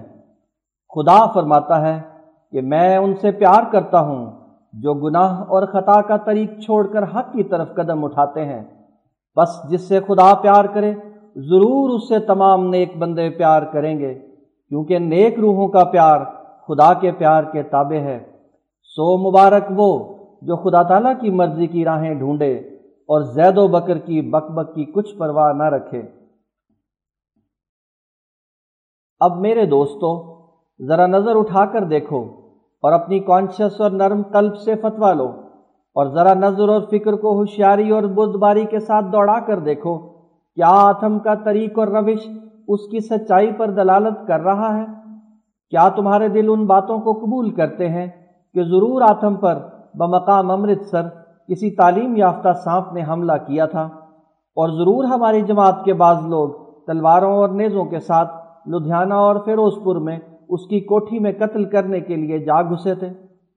کیا آپ لوگوں کی روحیں اس بات کو مانتی ہیں کہ باوجود اس مذہبی مقدمے کے جس کی بنیاد پر یہ مباحثہ شروع ہوا تھا یعنی ایک شخص اسماعیل نام کا عیسائی ہونے سے رک جانا اور اس اشتعال سے عیسائیوں کا مباحثہ کرنا اور پھر پیش گوئی کی صداقت مٹانے کے لیے یہ جھوٹی تعویلیں کرنا کہ ڈاکٹر کی کتی رائے ہے کہ چھ مہینے کے اندر آتم مر جائے گا۔ ایسے لوگ جنہوں نے مذہبی ہار جیت کے خیال سے پہلے ہی جھوٹی تعویلیں شروع کر دیں اور فتح کے حریث رہے، وہ واقعی طور پر تین حملے ہماری جماعت کی طرف سے دیکھیں اور حملے بھی وہ جو ایسے شخص کے قتل کرنے کے ارادے سے ہوں جو عیسائی پارٹی کا سر ہو۔ اور پھر یہ حضرات عیسائیاں خاموش رہیں نہ گورنمنٹ میں ان حملوں کی شکایت لے جائیں۔ اور نہ تھانے میں رپورٹ دیں اور نہ حاکم ضلع کے پاس نالش کریں اور نہ ہمارا مچلکا عدالت میں داخل کرائیں اور نامی یاد کے اندر اخباروں میں اس واقعہ کا اشتہار دیں اور نہ باوجود ہمارے چار ہزار روپیہ نقد پیش کرنے کے قسم کھاویں اور نہ چار ہزار روپیہ لے کر ہمیں سزا دیں۔ صاحبو آپ للہ سوچو کہ آخر مر جانا اور اس نابکار دنیا کو چھوڑ جانا ہے۔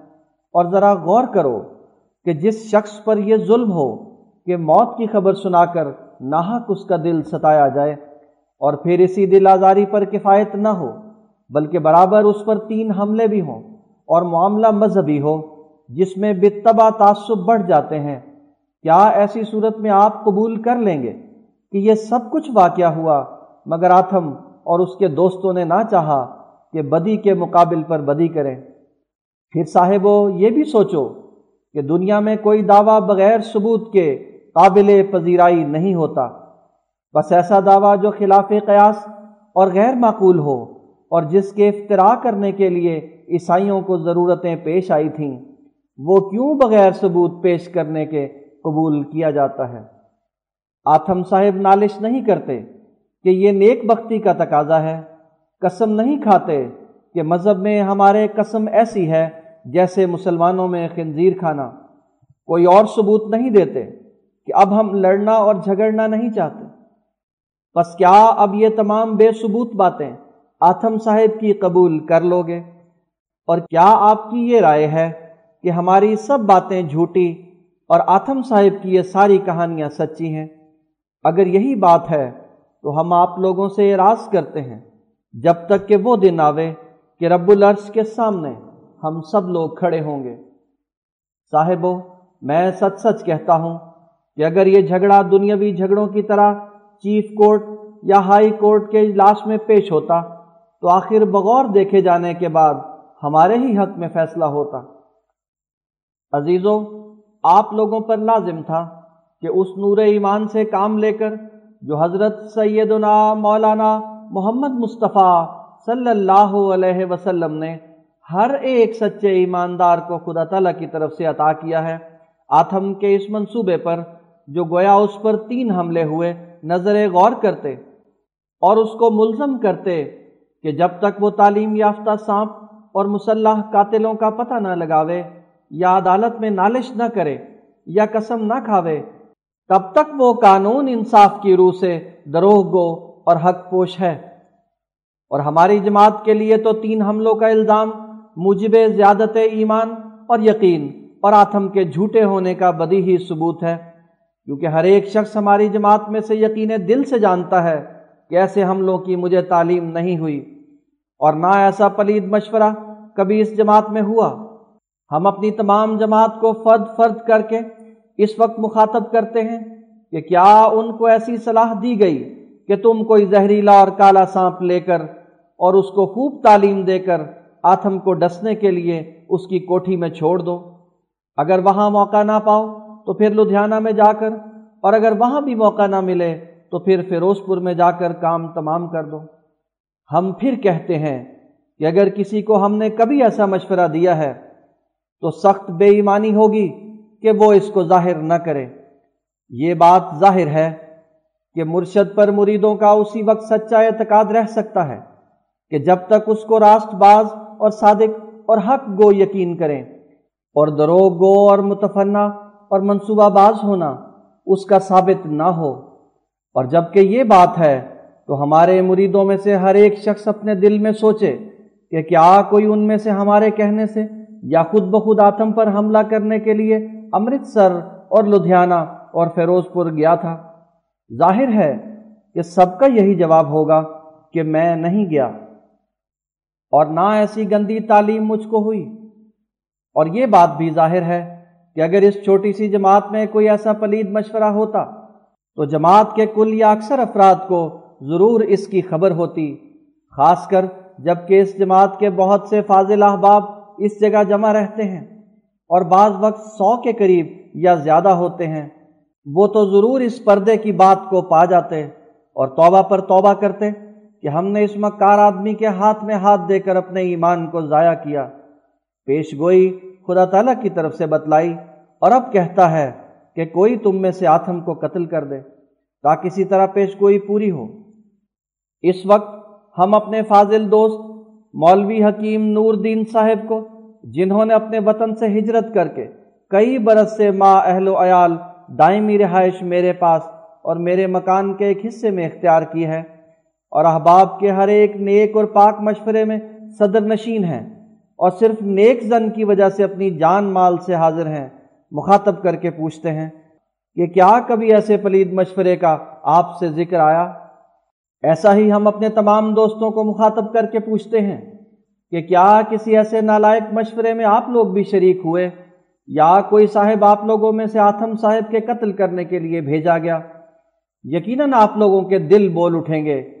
کہ ہماری طرف ان باتوں کا منسوب کرنا سراسر افطرا ہے اور یقیناً اس بے اصل منصوبے کے تصور سے آپ لوگوں کا ایمان زیادہ ہوگا، لیکن غیروں کو ببائے سجنبیت یہ حق الیقین نصیب نہیں۔ مگر افسوس تو یہ ہے کہ وہ ان قرائن قویہ سے بھی کنارہ کشی کرتے ہیں، جو سریح آتم کو ملزم ٹھہراتے ہیں۔ وہ نہیں سوچتے کہ جس حالت میں آتم نے اپنے خوف کی تین حملوں پر بنا رکھی اور اس بات سے انکار کیا کہ وہ خوف اور گریا اوزاری اسلام کے روب سے تھا۔ تو ان تین حملوں کا کچھ ثبوت بھی تو پیش کرنا چاہیے تھا، کیونکہ خوف کو پیش گوئی کی طرف منسوب کرنے کے وقت تو کرائن موجود ہیں۔ وجہ یہ کہ پیش گوئی نہایت زور سے کی گئی تھی۔ اور نہ صرف آتم بلکہ اسی وقت اس مجلس کے تمام عیسائیوں پر اس کا اثر ہو گیا تھا۔ اور پیش بندی کے طور پر اسی دم کہنا شروع کر دیا تھا کہ آتم کے مرنے کی تو ایک ڈاکٹر نے بھی خبر دے رکھی ہے کہ چھ ماہ تک مر جائے گا۔ ظاہر ہے، یہ تمام باتیں پیش گوئی کا روب قبول کرنے کی وجہ سے منہ سے نکلی تھیں اور آتم صاحب کے دل پر ایک بھاری مؤثر کام کر رہا تھا۔ اور یہ تمام قرائن چاہتے تھے کہ آتم صاحب سے وہ حرکتیں صادر ہوں جو شدت خوف کے وقت صادر ہوا کرتی ہیں۔ اور وہ نظارے ان کو نظر آویں جو شدت خوف کے وقت نظر آیا کرتے ہیں۔ مگر انہوں نے انسانی حملوں کا کیا ثبوت دیا جو اب ان کی خوف کی بنیاد قرار دیے گئے ہیں؟ پھر جس حالت میں کچھ بھی ثبوت نہیں دیا تو کیا یہ بے جا مطالبہ تھا کہ وہ اپنی بریت ظاہر کرنے کے لیے قسم کھا لیتے؟ سو اب وہ دنیا پرست مولوی جو عیسائیوں کے ساتھ ہاں میں ہاں ملا رہے ہیں، ہمیں جواب دیں۔ کہ انہوں نے کیوں ہماری عداوت کے لیے اپنا منہ کالا کیا؟ کیا یہی منہ کل رسول اللہ صلی اللہ علیہ وسلم کو دکھائیں گے جن کے دین کی تکذیب کے لیے ناحق، بے مجب وہ شریک ہوئے؟ کیا وہ قسم کھا سکتے ہیں کہ ان کے نزدیک آتھم ہی سچا ہے؟ ایسے مارکے کے مطالبے میں آتھم کا قسم نہ کھانا ایک قسم کی موت تھی جو اس پر وارد ہو گئی اور وہ بینہ کے ساتھ بے شک ہلاک ہو گیا۔ اور جو بارے ثبوت اس کے ذمے تھا، وہ اس سے سبک دوش نہ ہو سکا۔ اور جسمانی موت بھی شوخی کے بعد ٹل نہیں سکتی۔ لا مبدلہ لکلمات اللہ۔ ہے افسوس کہ ہمارے بعض مولویوں اور ان کے نالائق چیلوں نے جو نام کے مسلمان تھے، اس جگہ اپنی فطرتی بد ذاتی سے بار بار حق کی تکذیب کی۔ اور اسلام کی مخالفت میں یہ سیاہ دل اور شریر مولوی عیسائیوں سے کچھ کم نہ رہے اور بہت ہی زور لگایا کہ کسی طرح اسلام کو سبکی پہنچے اور جاہل مسلمان جو چار پایوں کی طرح تھے، ان کے دلوں میں جما دیا کہ اس شخص یعنی یہ ساجز نے اسلام کو بدنام کیا اور شکست دلوائی۔ ناظرین، اب یہ تمام مقدمات اور واقعات آپ لوگوں کی نظر کے سامنے ہیں۔ ہم یہ نہیں کہتے کہ صرف مذہبی حمایت اور بے جا تعصب سے ہمیں سچا ٹھہرا دو اور عیسائیوں اور ان کے ہم مادہ نیم عیسائی مولویوں کو جھوٹا قرار دو، بلکہ مقدمات موجودہ پر ایک گہری اور عمیق نظر ڈالو، پھر ان سے وہ نتیجہ نکالو جو عقل اور انصاف کے پورے استعمال کے بعد نکلنا چاہیے۔ ہم اس بات کو قبول کرتے اور مانتے ہیں کہ اگر آتم صاحب اس پیش گوئی کے بعد اپنی جگہ پر استقامت کے ساتھ بیٹھے رہتے اور اپنی جا بجا کی مجنونانہ گردش سے اپنی سراسیمگی اور خوفزدہ حالت کو ظاہر نہ کرتے اور یہ باتیں میاد کے بعد منہ پر نہ لاتے کہ اس جماعت کے بعض لوگ تین دفعہ تین مختلف شہروں میں نیزوں اور تلواروں اور سانپوں کے ساتھ میرے احاطۂ کوٹھی میں گھس آئے اور اپنے منہ سے رو رو کر یہ اقرار نہ کرتے کہ حقیقت میں میاد کے اندر میں ڈرتا رہا اور پھر قسم پر بلانے کے لیے بلا توقف حاضر ہو جاتے، تو بے شک ہم ہر ایک مخالف اور موافق کی نظر میں جھوٹے ٹھہرتے۔ اور ہمارا آخری الہام کہ شرط رجوع کی پوری ہونے کی وجہ سے عذاب الہی ٹل گیا، ایک بہانہ سا یا باطل تعویل سب کو دکھائی دیتا۔ پیارے ناظرین، آپ لوگ جانتے ہیں کہ اس پیش گوئی میں بتصریح یہ شرط موجود تھی کہ اس حالت میں عذاب نازل ہوگا۔ کہ حق کی طرف رجوع نہ کرے۔ اور میں اس مضمون میں لکھ چکا ہوں کہ لفظ رجوع کھلے کھلے اسلام لانے کا ہم وزن اور ہم پایا نہیں، بلکہ ادنا استعداد کا آدمی بھی جانتا ہے کہ کبھی یہ لفظ کھلے کھلے اسلام پر بولا جا سکتا ہے۔ اور کبھی جب انسان پوشیدہ طور پر کسی قدر اپنی اصلاح کرے، تب بھی وہ کہہ سکتا ہے کہ میں نے رجوع بحق کیا۔ اور پیشگوئیوں میں یہی قاعدہ قدیم سے ہے کہ اگر کوئی لفظ دو معنوں کا محتمل ہو، تو پیشگوئی کے انجام کے بعد جو معنی واقعات موجودہ سے ظاہر ہوں، وہی لیے جائیں گے۔ سو واقعات ظاہر کر رہے ہیں۔ کہ آتم صاحب نے پوشیدہ طور پر اسلام کا خوف اپنے دل پر غالب کیا اور اپنے عیسائی تعصب کی اندر ہی اندر اصلاح کی اور اندر ہی اندر رجوع بحق کیا۔ اس لیے وہ شرط پوری ہو گئی جو عذاب کے عدم نزول کے لیے بطور روک کے تھی کیا ضرور نہ تھا کہ خدا تعالیٰ اپنی شرطوں کا لحاظ رکھتا۔ کیونکہ ہمارے اس الہام میں سریح اور صاف شرط تھی کہ حق کی طرف رجوع کرنے سے عذاب ٹل جائے گا اور آتم کی حرکات مذکورہ بالا نے رجوع کے مفہوم کو پورا کر دیا۔ اس لیے پیش گوئی حقن و صدقن پوری ہو گئی۔ آتم کا یہ بیان تھا کہ میں ڈرتا تو ضرور رہا، مگر پیش گوئی کی سچائی سے نہیں۔ بلکہ مجھے بار بار خونی فرشتے نیزوں اور تلواروں کے ساتھ نظر آتے رہے۔ بس یہ خدا تعالیٰ کا فضل ہے کہ ڈر کا صاف اقرار آتم کے منہ سے نکل گیا۔ لیکن آتم نے اس بات کا کچھ بھی ثبوت نہیں دیا کہ ہماری جماعت نے فی الحقیقت نیزوں اور تلواروں اور سانپوں کے ساتھ تین مرتبہ اس پر حملہ کیا۔ اور خوف کرنے کا دوسرا پہلو اسی بات پر مبنی تھا کہ آتھم معتبر شہادتوں سے اس بات کا ثبوت دیتا۔ کہ ہماری جماعت کا فلاں فلاں آدمی نیزوں اور تلواروں کے ساتھ تین شہروں میں اس کی کوٹھی پر پہنچا تھا یا گورنمنٹ کے ذریعے اس بات کو ثابت کرتا اور ہم پر اس بارے میں نالش کرتا مگر آتھم اس ثبوت کے دینے سے عاجز رہا۔ بلکہ ہم نے سنا ہے کہ بعض اس کے دوستوں نے بھی کہا کہ غلبہ خوف کی وجہ سے کچھ اپنے ہی خیالات نظر آئے ہوں گے جو سانپ یا سواروں یا پیادوں کی شکل پر دکھائی دیے۔ ورنہ تین مرتبہ تین مختلف مقاموں میں نظر آنا اور پکڑا نہ جانا، بلکہ کچھ بھی پتہ نہ لگنا اور پھر ہر دفعہ صرف آتم کا ہی مشاہدہ ہونا ایک ایسا امر ہے جس کو عقل سلیم تجویز نہیں کر سکتی۔ یہ تو وہ باتیں ہیں جو ان کے بعض ہم مذہب اور گھر کے بھیدی ہی اپنی مجالس میں ذکر کرتے اور آتم صاحب کے خوفوں کو ہنسی ٹھٹھے میں اڑاتے ہیں۔ بلکہ اس سے بڑھ کر اور بعض خبریں فیروز پور کی ایک میم کی روایت سے مشہور ہوئیں اور لاہور میں پھیل گئیں۔ لیکن اس وقت ہم ناظرین کے سامنے صرف یہ پیش کرنا چاہتے ہیں کہ آتھم نے اپنا خوف زدہ ہونا بیان کر کے، بلکہ اپنے افعال اور حرکات سے اپنی سراسیمگی دکھلا کر پھر یہ ثابت نہ کیا کہ وہ تین حملے جن کی روح سے وہ اپنا ڈرنا بیان کرتے ہیں، کبھی ہماری طرف سے ان پر ہوئے بھی تھے۔ اور جب وہ ثابت نہ کر سکے، بلکہ یہ بھی ثابت نہ کر سکے کہ ایسی بد چلنی کی پلیدادات کبھی پہلے اس سے بھی ہم سے ظہور میں آئی تھیں، تو وہ ڈرنا پیش گوئی کے اثر کی طرف منسوب ہوگا۔ کیونکہ پیش گوئی جس قوت اور شدت کے ساتھ کی گئی تھی، عیسائی ایمان جو ایک مخلوق کو خدا بناتا ہے، ہرگز اس کے سامنے نہیں ٹھہر سکتا۔ خدا تعالیٰ خوب جانتا ہے کہ وہ پیش گوئی کی عظمت سے ہی ڈرا، اور ہماری جماعت میں سے کوئی نیزہ باز اور تیغ کش اس کی کوٹھی پر ہرگز نہیں پہنچا۔ بس، چونکہ ڈرنا خود اس کے اقرار اور قول اور فیل سے ثابت اور ایسی شدید الرو پیش گوئی سے کسی مشرق مخلوق پرست کا ڈرنا کرین قیاس بھی ہے۔ تو یہ عذر کہ ہماری جماعت کے تین حملے نیزوں تلواروں سانپوں کے ساتھ اس پر ہوئے۔ سراسر دروغ بے فروغ ہے، جس کو آتم ایک ذرہ بھی ثابت نہیں کر سکا۔ اور جب ہم نے آتم کے ہی فائدے کے لیے یہ ثبوت حلف کے ذریعے سے اس سے لینا چاہا۔ تو ایک دوسرا جھوٹ بول کر جو ہمارے مذہب میں قسم کھانا ہرگز جائز نہیں، راہ گریز اختیار کی۔ غرض نہ اس نے نالش کے ذریعے سے جس کا اس کو اس کے بیان کے موافق حق پہنچتا تھا، خوف کی بنا یعنی تین حملوں کو ثابت کیا اور نہ چند گواہوں کے ذریعے سے اس بنا کو بپائے ثبوت پہنچایا۔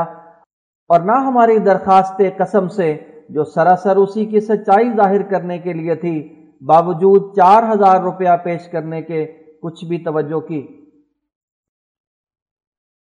تو اب اے ایمانداروں، اے منصفوں، اے خدا ترس بندو اے عقل سلیم والو ذرا سوچو کہ کیا وہ اس بارے ثبوت سے سبق دوش ہو سکا جس کے نیچے وہ اب تک دبا ہوا ہے۔ کیا اس خوف کا اقرار کر کے جو ہماری شرط کا معیت تھا، وہ اس بات سے عہدہ برا ہو سکا کہ وہ خوف ان حملوں کی وجہ سے تھا جو اس پر وارد ہونے شروع ہو گئے تھے۔ پھر عزیزوں کیا اب تک وہ شرط پوری نہ ہوئی جس میں نرم الفاظ میں رجوع بحق کی شرط تھی؟ کھلے کھلے اسلام لانے کا تو ذکر نہ تھا۔ اے صداقت کے دوستو، کیا ان باتوں سے کچھ بھی نتیجہ نہ نکلا؟ کہ آتھم نے اپنے قول و فیل سے خوفزدہ ہونا ظاہر کیا؟ اور جو خوف کی بنا قائم کی تھی یعنی ہماری جماعت کے تین حملے، ان کو وہ ثابت نہ کر سکا۔ نہ نالش کے ذریعے سے، نہ شہادت سے، نہ قسم کھانے سے۔ بہتر تھا کہ شیخ بطالوی یا اس کے دوست ہندو زادہ لدھیانوی کو، جو سیاہ دلی سے عیسائیت کے قریب قریب جا پہنچے ہیں، اپنے مکان پر بٹھا رکھتا۔ اور جب سانپ تعلیم یافتہ اس کے ڈسنے کو، یا نیزوں اور تلواروں والے اس کے قتل کرنے کو اس پر حملہ آور ہوتے، تو ان دونوں کو دکھلا دیتا، تاکہ اس کم بخت فرقے کا ایمان عیسائیوں کی حمایت میں مفت ضائع نہ جاتا۔ اور فخر کے ساتھ ایسے منحوس مکانوں میں بیٹھ کر قسم کے ساتھ کہہ سکتے کہ در حقیقت اس شخص مکار یعنی اس ساجز نے اسلام کو صبح کی اور شکست دلائی۔ اور ہم بچش میں خود دیکھ آئے ہیں کہ ایک تعلیم یافتہ سانپ جو ان کی جماعت نے چھوڑا تھا آتھم کو کاٹنے کے لیے بے شک اس کی کوٹھی میں گھس گیا تھا۔ اگر ہم نہ ہوتے تو وہ ضرور اس کو نگل ہی جاتا۔ ہم نے نیم عیسائیت کے لحاظ سے برادر آتھم کو بچا لیا تاکہ کچھ تو برادری کا حق ادا ہو۔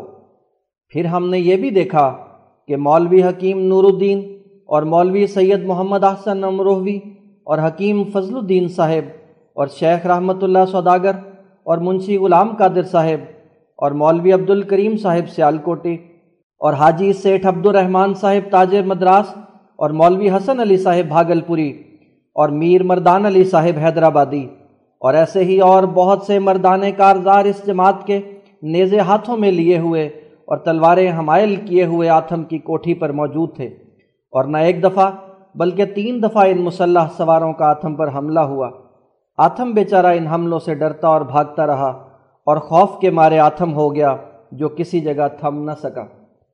اگر مولوی ایسا کرتے تو بے شک ان کی گواہی کے بعد آتھم کا کام کچھ بن جاتا۔ مگر افسوس، اب ان بدبخت دین فروشوں کا مفت میں ایمان بھی گیا اور آتم بھی وہی خسرت دنیا والآخرہ رہا۔ غضب کی بات ہے کہ یہ لوگ اس طرح صداقت کا خون کر رہے ہیں۔ یہ خوب جانتے ہیں کہ آتم اس اقرار کے بعد کہ وہ پیشگوئی کی عظمت سے نہیں ڈرا۔ بلکہ ہماری جماعت کے حملوں سے ڈرا۔ قانونی اور شرعی طور پر اس مواخذے کے قابل ٹھہر گیا تھا کہ اپنے اس دعوے کو یا تو نالش کے ذریعے سے ثابت کرتا یا شہادتوں سے، اور یا بالآخر قسم کھا کر اپنی صفائی ظاہر کرتا۔ پھر جبکہ اس نے خوف کا اقرار کئی دفعہ رو رو کر کیا، مگر تین حملوں کا ثبوت کچھ بھی نہ دے سکا۔ تو کیا اب تک ان کی نظر میں آتھم بری الزمہ اور پاک دامن رہا؟ کیا ان کے دل قبول کرتے ہیں؟ کہ ہماری جماعت ہتھیار باندھ کر تین دفعہ آتھم کے قتل کرنے کے لیے گئی تھی۔ کیا ان کا کانشیس اس بات کو صحیح سمجھتا ہے کہ ہم نے آتھم پر ایک تعلیم یافتہ سانپ چھوڑا تھا؟ میں جانتا ہوں کہ ہرگز ان کا دل یقین نہیں کرتا ہوگا۔ گو، یہ امید نہیں کہ منہ کی بک بک مرتے دم تک بھی چھوڑیں، مگر ان کا دل ضرور ان باتوں کو جھوٹا منصوبہ سمجھے گا، کیونکہ اس قدر ناپاک جھوٹ خبیص سے خبیص انسان قبول نہیں کر سکتا۔ تو اب جب خوف کا اقرار موجود اور وجوہات پیش کردہ آتم کے باطل ٹھہرے، تو ایسے وقت میں تو ہمارے مخالف مولویوں کی ایمانداری کو بھی ذرا ترازو میں رکھ کر وزن کر لو کہ ایک عیسائی کے بدیہی جھوٹ کو سچا کر کے ظاہر کرنا اور پادریوں کی ہاں کے ساتھ ہاں ملانا اور اسلام کا دعویٰ کر کے نصرانیت کا حامی ہونا کیا نیک بختوں کا کام ہے؟ یا ان کا جو آخری زمانے کے دین فروش ہیں؟ اے شریر مولویوں اور ان کے چیلوں اور غزنی کے ناپاک سکھو تمہاری حالت پر افسوس، اگر تم اس سے پہلے مر جاتے تو کیا اچھا ہوتا؟ مسلمانوں کو تم نے کافر بنایا، عیسائیوں کو تم نے سچا ٹھہرایا اور پادریوں کی ہاں کے ساتھ ہاں ملائی، اور آخر ہر ایک بات میں جھوٹے اور روسیاہ نکلے۔ کیا ایسا کرنا عقل یا شرافت یا ایمان کا کام تھا؟ ہم اپنے پہلے اشتہاروں میں آثار نبویہ صلی اللہ علیہ وسلم کے ساتھ ثابت کر چکے ہیں کہ یہ فتنہ اور مکر جو عیسائیوں کا ہوا، یہ مہدی معود کی نشانیوں میں سے ایک نشانی ہے۔ اور ضرور تھا کہ ایسا ہی ہوتا، کیونکہ حدیث کے الفاظ صاف اشارہ کرتے ہیں کہ مہدی کے وقت میں مسلمانوں کا عیسائیوں کے ساتھ کچھ مناظرہ واقع ہوگا اور پہلے تھوڑا ہوگا اور پھر اس کو طول ہو کر ایک فتنہ عظیمہ ہو جائے گا۔ اس وقت آسمان سے یہ آواز آئے گی، حق آل مہدی میں ہے، اور شیطان سے یہ آواز کہ حق آل عیسیٰ کے ساتھ ہے یعنی عیسائی سچے ہیں۔ یہ حدیث صاف بتلا رہی ہے کہ اس فتنے کے وقت جس قدر لوگ عیسائیوں کا ساتھ دیں گے، وہ شیطان کی ضروریت ہیں، اور ان کی آواز شیطان کی آواز ہے۔ اور اس حدیث میں اس طرف بھی اشارہ ہے کہ انہی دنوں میں خصوف کسوف بھی رمضان میں ہوگا۔ چنانچہ ایک خصوف کسوف تو مباحثے کے بعد ہوا اور ایک خصوف کسوف رمضان میں، اس فتنے کے بعد اب امریکہ میں ہو گیا۔ یہ دوبارہ خصوف کسوف ایک قطعی علامت ظہور مہدی کی تھی، جو کبھی کسی مدعی کے ساتھ جب سے دنیا کی بنیاد ڈالی گئی جمع نہیں ہوا۔ اور یہ آسمانی آواز تھی جو مصدق مہدی معود تھی۔ اب بٹالوی اور لدھیانوی ہندو زادہ کچھ حیا اور شرم کو کام میں لا کر کہیں کہ ان کی یہ آوازیں جو عیسائیوں کی حمایت میں ہوئیں، جن کا باطل ہونا ہم نے ظاہر کر دیا ہے، یہ سب شیطانی آوازیں ہیں یا نہیں؟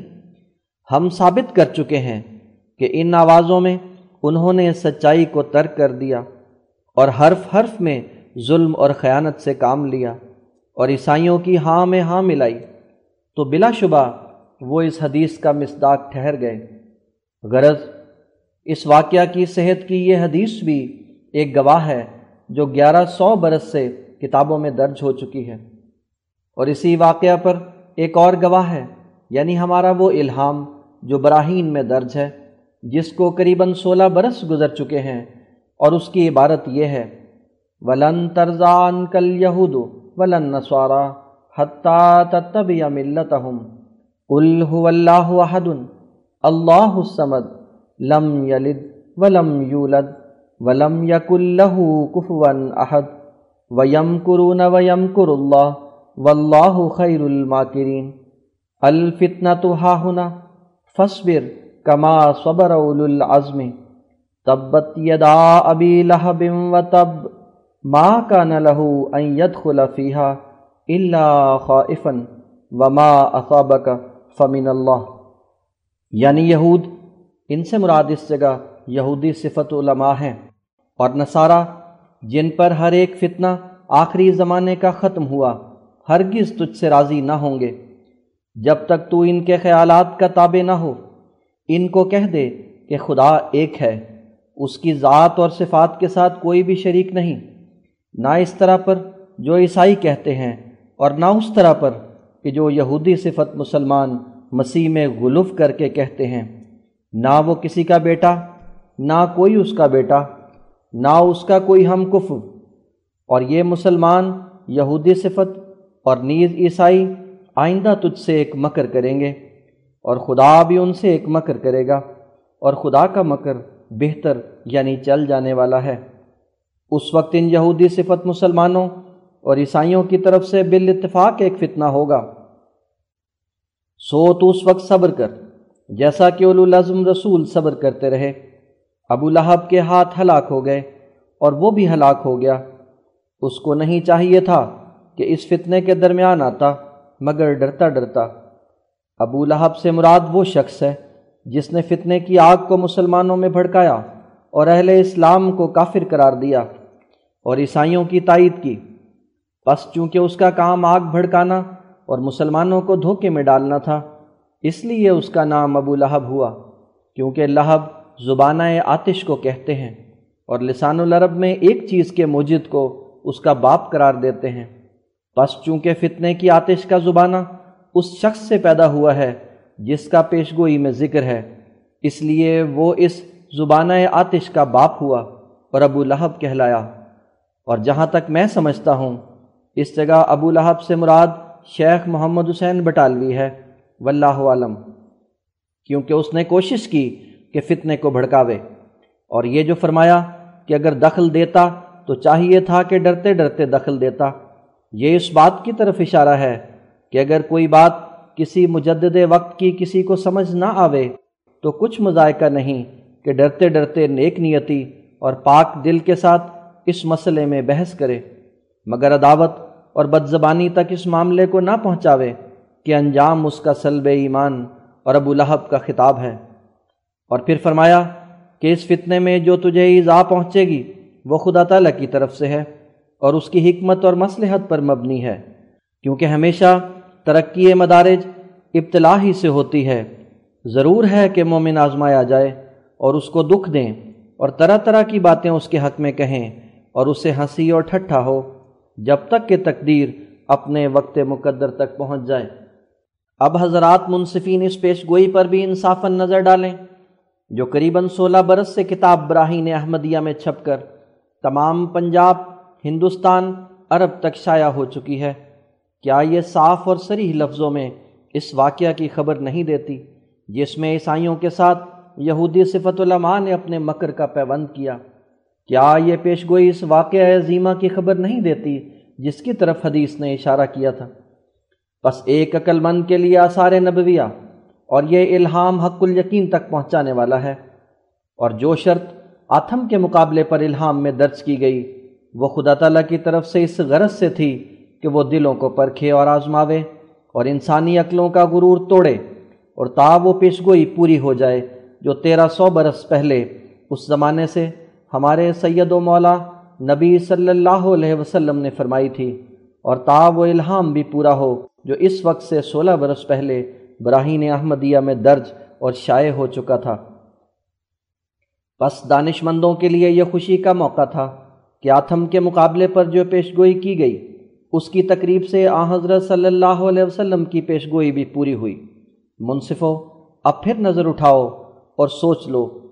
کہ جبکہ پیشگوئی میں رجوع الحق کی سری شرط موجود تھی اور آتھم سے وہ بدہواسی وہ سراسیمگی، وہ سرگردانی اور خوفزدہ حالت ظہور میں آئی تھی کہ وہ اس مواخذے کے نیچے آ گیا تھا کہ کیوں اس قدر قلق اور کرب اس نے ظاہر کیا اور اس قدر اس کے ہراساں ہونے کی جا بجا شہرت پھیل گئی تھی کہ آخر میں یاد گزرنے کے بعد خود اس کو فکر پڑ گئی کہ میں اس خوف اور گریا ازاری اور جزا فضا کو کسی طرح چھپا نہیں سکتا جو مجھ سے میں یاد کے اندر ظاہر ہوتا رہا۔ اس لیے نہ خوشی اور آزادی سے، بلکہ مجبور ہو کر اس کو خوف کا اقرار کرنا پڑا۔ اور اس حد تک تو اس نے سچ بولا کہ مجھ کو تین نظارے نظر آئے۔ مگر آگے چل کر قوم کی رعایت سے جھوٹ بول گیا کہ وہ انسانی حملے تھے، مگر وہ اس جھوٹے منصوبے کو ثابت نہ کر سکا۔ بس اگر ہمارے مولویوں اور اخبار نویسوں میں کچھ بھی دیانت اور حمایت دینی کا جوش ہوتا، تو وہ ایسی بے ثبوت تہمت پر اس کو پکڑ لیتے اور سمجھ جاتے کہ اس مکار دنیا پرست نے یہ جھوٹ محض اس لیے باندھا ہے کہ تا اس خوف کو جس کو وہ چھپا نہیں سکتا تھا، ان تعویلوں سے پوشیدہ کرے۔ لیکن یہ اندھے مولوی اور جاہل اخبار نویس تو دیوانے درندوں کی طرح اپنے ہی گھر کے مسمار کرنے کے لیے اٹھ کھڑے ہوئے۔ اگر ذرا ہوش سنبھال کر الہام کی شرط کو دیکھتے اور ایک بافراست دل لے کر آتھم کے ان حالات پر نظر ڈالتے جو اس نے میاد کے اندر ظاہر کیے، تو ان پر کھل جاتا کہ ضرور پیش گوئی پوری ہو گئی۔ لیکن بدبخت انسان ہمیشہ شتاب کاری سے اپنی عاقبت خراب کرتے رہے ہیں۔ افسوس ان لوگوں نے نہ سوچا کہ کیا عیسائی ایسی قوم راست باز قوم ہے جس کی ہر ایک بات خواہ خواہ تسلیم ہی کر لینی چاہیے۔ جب بقول آتم امرتسر میں اس پر حملہ ہوا یعنی ایک تعلیم یافتہ سانپ نے اس کو ڈس کر ہلاک کرنا چاہا، اس پر آتم کا یہ جواب ہے کہ چونکہ عیسائی نہایت ہی نیک تینت اور راست باز ہیں، اس لیے اس حملے کے بارے میں گورنمنٹ میں شکایت نہیں کی گئی اور نہ عدالت میں نالش ہوئی، بلکہ دیدہ و دانستہ مجرموں کو چھوڑ دیا، کیونکہ عیسائی بردباری ایسی ہی مروت اور درگزر کو چاہتی تھی۔ پھر بقول اس کے دوسری دفعہ، ہماری جماعت کے بعض لوگوں نے بمقام لدھیانہ نیزوں کے ساتھ اس پر حملہ کیا، مگر بقول اس کے اب بھی اس کی صاف دلی، جو پولوس رسول سے بطور وراثت چلی آتی ہے، انتقام لینے اور مجرموں کے پکڑنے سے مانے ہوئی۔ اس لیے اس مرتبہ بھی اس نے اپنے خونی دشمنوں کو امدن چھوڑ دیا اور کہا کہ چلو ان سے تو ہوا، مگر ہم سے نہ ہو۔ لیکن بدذات دشمنوں نے پھر بھی پیچھا نہ چھوڑا اور اس بوڑھے نیک بخت محسن کی اتنی بڑی نیکی کا ذرا بھی پاس نہ کیا۔ بلکہ جب یہ فیروز پور چھاونی میں گیا تو وہاں بھی سائے کی طرح پیچھے پیچھے پہنچ گئے اور جان ستانی کے لیے تلواروں کے ساتھ احاطہ ایک کوٹھی میں جا موجود ہوئے۔ مگر چونکہ وہ بوڑھا نہایت ہی پاک دل، کم آزار اور پوری تصویر پولوس رسول کی اپنے اندر رکھتا تھا اس لیے اس نے اب کی دفعہ بھی نہ پکڑا اور نہ پولیس کے لوگوں کو پکڑنے دیا اور کہا کہ میں مسلمانوں کی طرح نہیں، میں بدی کے عوض ہرگز بدی نہ کروں گا اور وہ اوباش بھی کیسے خوش قسمت کہ اس مجرمانہ حالت میں کسی بازاری آدمی اور راہ گزر نے بھی ان کو آتے جاتے ہتھیاروں کے ساتھ نہ دیکھا۔ اور آتھم صاحب وہ عالی حوصلہ کہ یہ تو برکنار کہ گورنمنٹ میں ان خونی دشمنوں کی اطلاع دیتے۔ یا عدالت فوجداری میں باضابطہ نالش کرتے، اس عاجز کا مچلکا لکھواتے۔ انہوں نے میاد پیش گوئی میں اخباروں میں بھی یہ مضمون نہیں چھپوایا کہ شاید یہ بھی گناہ میں داخل نہ ہو۔ اے حضرات مولویوں اور اخبار نویسوں، کیا آپ کا یہ گمان ہے کہ یہ مرتدین، متنصرین کا فرقہ ایسا ہی نیک بخت ہے اور ایسے ہی دیانتدار ہے کہ کبھی جھوٹ منہ سے نہیں نکلتا؟ اور نہیں جانتے کہ مکر اور منصوبہ بازی کیا شے ہے اور چہل، فریب اور جال کس کو کہتے ہیں؟ مگر میں جانتا ہوں کہ تمام دیانتیں شعبہ ایمان ہیں۔ جن لوگوں نے پیسے پیسے کے لیے یا عورتوں کی خواہش سے اپنا دین بیچ ڈالا اور اسلام سے باہر نکل کر راست بازی کے چشمے کی توہین کی ہے، ان کو نیک سمجھنا نہایت پلیت تباہ انسان کا کام ہے۔ اے پیارے دوستو آپ لوگ اس قوم کو اور اس قوم کی جال سازیوں کو خوب جانتے ہو کہ کہاں تک ان لوگوں کو جھوٹ کی بندشوں میں کمال ہے۔ پورت صاحب اپنی کتاب معید الاسلام میں پادریوں کی مکاریاں نمونے کے طور پر لکھتے ہیں کہ ایک بزرگ پادری نے آ حضرت صلی اللہ علیہ وسلم کی سوانے میں ایک کتاب لکھی اور اس میں ایک موقع پر بیان کیا کہ گویا نعوذ باللہ آ حضرت صلی اللہ علیہ وسلم نے ایک کبوتر ہلایا ہوا تھا۔ کہ وہ آج جناب کے کانوں پر آ کر اپنا منہ رکھ دیتا تھا۔ اور یہ حرکت اس لیے سکھلائی گئی تا لوگ سمجھیں کہ یہ روح القدس ہے، جو کہ وہی پہنچاتا اور خدا تعالیٰ کا پیغام لاتا ہے۔ مگر جب اس پادری کو لوگوں نے سخت پکڑا کہ یہ قصہ تو نے کہاں سے نقل کیا ہے، تو اس نے صاف اقرار کیا کہ میں نے امدن جھوٹ بنایا ہے۔ معلوم ہوتا ہے کہ اس شریر پادری کو اس کبوتر کی نسبت شک ہوگا۔ جو انجیل میں بیان کیا گیا ہے، جو تمام عمر میں صرف ایک دفعہ حضرت مسیح پر نازل ہوا تھا اور پھر کبھی منہ نہ دکھلایا۔ اور کہتے ہیں کہ دراصل وہ کبوتر نہیں تھا، بلکہ روح القدس تھا۔ خیر، اس جھگڑے سے تو ہمیں کچھ علاقہ نہیں، صرف یہ دکھلانا منظور ہے کہ اس بدتینت پادری نے یہ افطرا اسی انجیلی قصے کے تصور سے تراش لیا تھا۔ اگر ایسا خیال حضرت عیسیٰ کی نسبت اس کو پیدا ہوتا، تو کچھ بے جا نہ تھا، کیونکہ حضرت عیسیٰ کی نسبت ایسا بےحودہ قصہ انجیلوں میں موجود ہے، جس کا کوئی ثبوت اب تک کسی عیسائی نے نہیں دیا اور نہ وہ کبوتر محفوظ رکھا۔ اور پادری صاحبوں کی جال سازیاں صرف اسی پر بس نہیں، بلکہ یہ وہی حضرات ہیں جنہوں نے کئی جعلی انجیلیں بنا ڈالی۔ اور خدا تعالیٰ پر بھی افطرا کرنے سے نہ ڈرے۔ ابھی حال میں ایک نئی انجیل کسی بزرگ عیسائی نے تبت کے ملک سے برآمد کی ہے، جس کی بہت جوش سے خریداری ہو رہی ہے۔ اور ان میں سے ایک بڑے مقدس کا یہ کال ہے کہ دین کی ترقی اور حمایت کے لیے جھوٹ بولنا نہ صرف جائز بلکہ ذریعہ نجات ہے۔ اس قوم کا جھوٹ سے پیار کرنا اپریل پھول کی رسم سے بھی ثابت ہوتا ہے۔ ان لوگوں کا خیال ہے کہ اگر اپریل میں تحریروں اور اخباروں میں خلاف واقعہ باتیں اور خلاف قیاس امور شائع کیے جائیں تو کچھ مذائقہ نہیں۔ اس سے یقین ہوتا ہے کہ غالباً بہت سا حصہ انجیل کا اپریل میں ہی لکھا گیا ہے۔ اور یقیناً تسلیس کے مسئلے کی جڑ بھی یہی مہینہ ہے جس میں بے دھڑک جھوٹ بولا جاتا ہے اور خلاف قیاس باتیں شائع کی جاتی ہیں۔ غرض، ان لوگوں کے نزدیک کسی ضرورت کے وقت جھوٹ کا استعمال کرنا کچھ کراہت کی بات نہیں۔ جب دیکھتے ہیں کہ کوئی پردہ دری ہونے لگی ہے تو فل فور جھوٹ سے کام لیتے ہیں۔ عبد المسیح اور عبداللہ ہاشمی کا کیسا جھوٹا قصہ بنا لیا۔ کیا ہارون اور مامون کے وقت میں پروٹیسٹنٹ کا نام و نشان بھی تھا، جس کی تائید میں دو فرضی شخصوں کا عربی زبان میں مباحثہ لکھا گیا۔ بس جو لوگ کلوں کی ایجاد کی طرح آئے دن نئے نئے جھوٹ بھی ایجاد کرتے رہتے ہیں۔ وہ کسی پیچ میں پھنس کر کیوں جھوٹ نہیں بولیں گے؟ یہ ایک ثابت شدہ امر ہے کہ ناحق جھوٹ بول دینا انہی لوگوں کا خاصہ ہے۔ دیکھو نور افشاں پچیس جنوری اٹھارہ سو پچانوے کے پرچے میں بیچارے اکبر مسیح کو اناد مذہبی کی وجہ سے زندہ درگور کر دیا۔ چنانچہ پرچہ مذکورہ میں چھپ گیا کہ اکبر مسیح تسلیس کا دشمن ریل کے صدمے سے جاں بحق ہوا۔ اور مرتے وقت وہ ایک پادری صاحب کی ہدایت سے طائب ہوا اور حضرت مسیح کی خدائی کا قائل ہو کر مرا اور اپنی مخالفانہ کتابیں جلا دیں اور توبہ کر کے بہت رویا اور قائل ہوا کہ اب میں سمجھا کہ در حقیقت حضرت مسیح خدا ہی ہیں۔ حالانکہ نہ اس کو کوئی ریل کا صدمہ پہنچا اور نہ وہ مرا، نہ توبہ کی، نہ کتابیں جلائیں، نہ حضرت مسیح کی خدائی کا قائل ہوا، بلکہ زندہ موجود اور اب تک تسلیس کا دشمن ہے۔ ناحق ایک بد ذات عیسائی نے اس بیچارے کے اہل و عیال اور دوستوں کو مصیبت میں ڈالا۔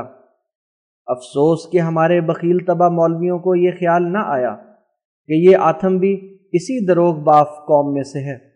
اور یہ وہی ناپاک تباہ ہے جس نے پہلے اس سے ہمارے سید و مولا محمد مصطفیٰ صلی اللہ علیہ وسلم کو نعوذ باللہ اپنی کتاب میں دجال کے نام سے موسوم کیا۔ لعنت اللہ علاقہ الہی الہ یوم القیامہ۔ پھر اس کے بے ثبوت زیان کو باور کرنے والا بھی دجال سے کم نہیں۔ کیا عقلاً اور انصافاً اس پر الزام قائم نہیں ہوا کہ وہ میاد پیش گوئی میں اپنے ڈرنے کا اقرار کر کے پھر ان بےحدہ جال سازیوں کا ثبوت نہیں دے سکا کہ وہ پیش گوئی کی عظمت سے نہیں بلکہ سانپ وغیرہ کے حملوں کی وجہ سے ڈرتا رہا۔ وہ ان باتوں کو بذریعہ نالش ثابت نہ کر سکا۔ جو ڈر کی بنیاد اس نے قائم کی تھی یعنی تین حملے۔ اور اس نے یہ بھی نہ چاہا کہ قسم کھا کر اپنی صفائی کرے۔ اور جب اس بات پر زور دیا گیا کہ ایسے عذرات کے پیش ہونے پر کیوں نہ یہ سمجھا جائے کہ یہ تین حملوں کا منصوبہ محض اس غرض سے گھڑا گیا ہے کہ تا اس خوف اور جزا فضا کی کچھ پردہ پوشی کی جائے، جس سے آتم خواب سے بھی چیخیں مار کر اٹھتا رہا ہے۔ اور امرتسر کے مقام میں بھی بیماری کی شدت میں اس نے ایک چیخ ماری اور کہا کہ ہائے، میں پکڑا گیا۔ تو ان باتوں کا کوئی جواب اس نے صفائی سے نہیں دیا۔ آخر اسی وجہ سے قسم کی ضرورت پیش آئی۔ مگر اس نے ایک جھوٹے عذر سے قسم کو بھی ٹال دیا۔ ہمارے مولویوں اور اخبار نویسوں میں اگر حق کی تائید کا کچھ مادہ ہوتا تو وہ اسی وقت دین کی تائید میں نتیجہ نکال لیتے، جبکہ آتھم نے اپنے ڈرتے رہنے کی یہ وجہ بیان کر دی تھی کہ میرے پر تین حملے ہوئے اور اگر اس پر تسلی نہ پکڑ سکتے تو آتھم کو قسم پر مجبور کرتے۔ کیونکہ جب آتھم اپنے قول و فعل سے خوف شدید کا قائل ہو چکا تھا تو یہ مطالبہ قانون و شرن اس سے واجب تھا کہ کیوں یہ یقین نہ کیا جائے کہ وہ تمام خوف پیش گوئی کی وجہ سے تھا۔ خاص کر جبکہ وہ وجوہ خوف جو بیان کیے گئے بالکل جھوٹے اور نکمے اور بدبودار اور بناوٹی ثابت ہوئے، اور یہ اس کی نہایت ہی رعایت کی گئی تھی کہ باوجود کہ اس کی دروغ گوئی پر کرائن قویہ قائم ہو چکے تھے اور نامعقول عذروں سے جرم بپایا ثبوت پہنچ گیا تھا، پھر بھی ہم نے اس سے قسم کا مطالبہ کر کے وعدہ کیا کہ ہم اس کو قسم کے بد نتائج نہ پیدا ہونے پر راست باز سمجھ لیں گے اور نہ صرف یہی، بلکہ چار ہزار روپیہ نقد دیں گے۔ مگر وہ پھر بھی بھاگ گیا اور قسم نہ کھائی۔ مسلمانوں کو چاہیے تھا کہ اس کے ایسے کھلے کھلے گریز پر فتح کا نقارہ بجاتے، نہ کہ عیسائیوں کے ساتھ ہاں میں ہاں ملاتے۔ لیکن جب تک انسان بخل سے خالی نہ ہو، تب تک حقیقت میں اندھا ہوتا ہے۔ اور عیسائیوں کی حالت پر نہایت تعجب ہے کہ اس پیش گوئی پر جو ایسی صفائی سے اپنی شرط کے پہلو پر پوری ہو گئی، انہوں نے محض شرارت سے وہ شور اور شر کیا اور وہ توہین اور گندی گالیاں دیں اور کوچوں بازاروں میں شیطانی بحروب دکھلائے جو اپنی ساری فطرت کے پردے کھول دیے۔ حالانکہ پیش گوئی میں ایک شرط موجود تھی اور کرائن قویہ کی روح سے وہ شرط پوری ہو چکی تھی۔ اور ہر ایک بات میں قابل الزام آتھم تھا اور اس کی گفتار سے اس کا مکار اور جھوٹا ہونا ثابت ہو گیا تھا۔ افسوس کہ انہوں نے اس روشن پیش گوئی سے تو انکار کیا، مگر ان کو حضرت مسیح کی وہ پیش گوئیاں یاد نہ رہیں جو اپنے ظاہری معنوں میں پوری نہ ہوئیں، بلکہ ان کا خلاف واقعہ ہونا ایسے طور سے کھلا کہ کوئی تعویل بھی وہاں پیش نہیں کی جا سکتی۔ دیکھو، حضرت مسیح کا کس زور سے دعویٰ تھا۔ کہ اس زمانے کے بعض لوگ ابھی زندہ ہوں گے کہ میں پھر آؤں گا۔ لیکن وہ سب مر گئے اور اس پر اٹھارہ سو برس اور بھی گزر گئے۔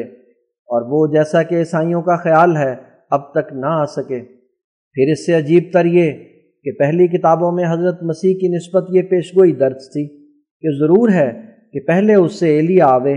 یعنی وہ نبی، ایلیا نام جو اس جہان سے مدت پہلے گزر چکا تھا۔ لیکن ایلیا نہ آیا۔ اور یہودیوں نے حضرت مسیح کو الزام دیا کہ ایلیا تو ابھی آسمان سے اترا ہی نہیں، آپ کیوں کر نبی ہو سکتے ہیں؟ اس کا جواب حضرت مسیح کچھ بھی نہیں دے سکے بجز اس کے کہ یاہیا زکریہ کا بیٹا ہی ایلیا ہے۔ مگر ظاہر ہے کہ یہ جواب تو ایک تعویل ہے، جو پیشگوئی کے ظاہر الفاظ سے بالکل مخالف پڑی ہے۔ اگر ایسی ہی تعویل سے کوئی پیش گوئی پوری ہو سکتی تھی، تو ہر ایک شخص ایسی تعویل کر سکتا تھا۔ اور تعجب تو یہ کہ حضرت یاہیا کو ایلیا ہونے سے انکار ہے۔ اب اس انکار سے وہ تعویل بھی بےحدہ ہو گئی۔ اور جبکہ تمام مدار حضرت مسیح کے سچا نبی ہونے کا اسی پیش گوئی کے پورا ہونے پر تھا اور یہ پوری نہ ہوئی، تو حضرات پادری صاحبان تو حضرت مسیح کی خدائی کو روتے ہیں اور یہاں نبوت بھی ہاتھ سے گئی۔ بلکہ کاذب اور مفتری ہونا ثابت ہوتا ہے۔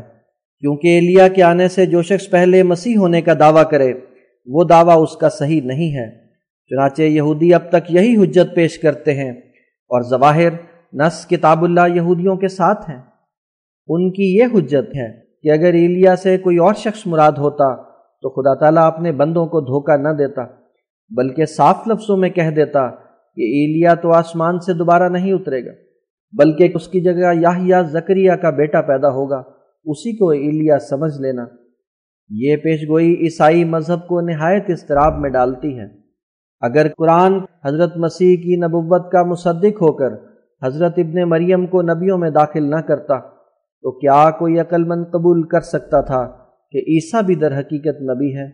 کیونکہ کھلی کھلی نس کتاب اللہ کی یہودیوں کے ہاتھ میں ہے، جس سے حضرت مسیح کسی طرح سچے نہیں ٹھہر سکتے۔ بعض مسلمان جہالت سے کہتے ہیں کہ شاید وہ پیش گوئی محرف ہو گئی ہوگی۔ مگر ایسا خیال کرنے والے سخت احمق ہیں۔ تحریف تو بے شک بعض مقامات بائبل میں ہوئی ہے، مگر جس مقام کو خود حضرت مسیح نے غیر محرف ٹھہرا دیا ہے، وہ مقام بلا شبہ حضرت مسیح اور یہود کے اتفاق سے، تحریف کے الزام سے پاک ہے۔ اور قرآن کریم اور حدیث میں اس قصے کا کچھ ذکر ہی نہیں۔ تاہم، یہ کہہ سکیں کہ یہ قصہ احادیث اور قرآن کریم کے مخالف پڑا ہے۔ بس ہم بہرحال اس قصے کی تکذیب کے مجاز نہیں ہیں۔ اتنا کہنا ہمیں ضروری ہے کہ گو، نس، کتاب اللہ کے ظاہر الفاظ یہودیوں کے عذر کے معید ہیں۔ اور اگر ظاہر پر فیصلہ کریں تو بے شک حضرت مسیح کی نبوت ثابت نہیں ہو سکتی، بلکہ کذب اور افطرا ثابت ہوتا ہے۔ اور کذب بھی ایسا کذب کہ جس کو ایلیا نبی قرار دیا گیا، وہ خود ایلیا ہونا منظور نہیں کرتا۔ اور مدعی سست اور گواہ چست کا معاملہ نظر آتا ہے۔ مگر چونکہ قرآن کریم نے حضرت مسیح علیہ السلام کی نبوت کی تصدیق کر دی ہے، اس لیے ہم بہرحال حضرت مسیح کو سچا نبی کہتے اور مانتے ہیں اور ان کی نبوت سے انکار کرنا کفر سریح قرار دیتے ہیں۔ اور ایلیا کے قصے میں یہودیوں کی یہ حجت کہ اگر یہی شخص در حقیقت مسیح موعود تھا تو ایلیا کے دوبارہ آنے کی پیش گوئی میں خدا تعالیٰ نے اپنے بندوں کو کیوں دھوکہ دیا؟ اس طرح پیش گوئی کے الفاظ کیوں نہ لکھے کہ ضرور ہے کہ مسیح سے پہلے یاہیا بن زکریہ آوے؟ اور جبکہ نس کتاب اللہ کے ظاہر الفاظ پر ایمان لانا ضروری ہے، تو ایسے موقع پر تعویلیں کرنا کفر ہے۔ یہ وہ حجت ہے جو اب تک یہودی لوگ انکار نبوت مسیح میں پیش کرتے ہیں۔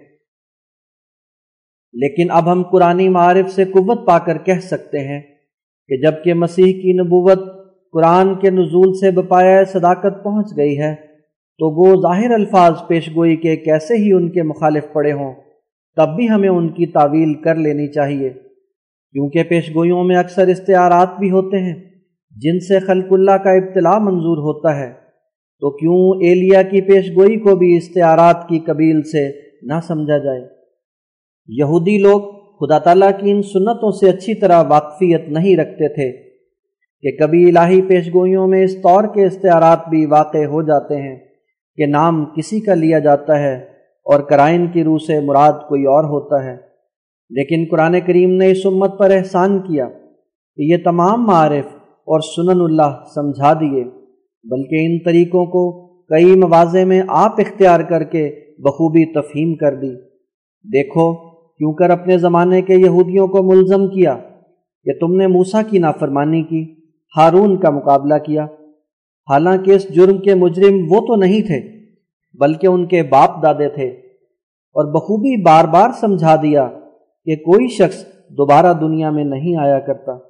مگر یہ سمجھ یہودیوں کو نہیں دی گئی تھی۔ اور توریت کے طرز و طریق نے ان کو قیامت کی نسبت بھی شک و شبے میں رکھا تھا۔ اور قرآن شریف کی طرح نصوص سریحہ توریت سے ان پر نہیں کھلا تھا کہ کوئی شخص اس جہان سے گزر کر پھر اس دنیا میں آباد ہونے کے لیے نہیں آ سکتا۔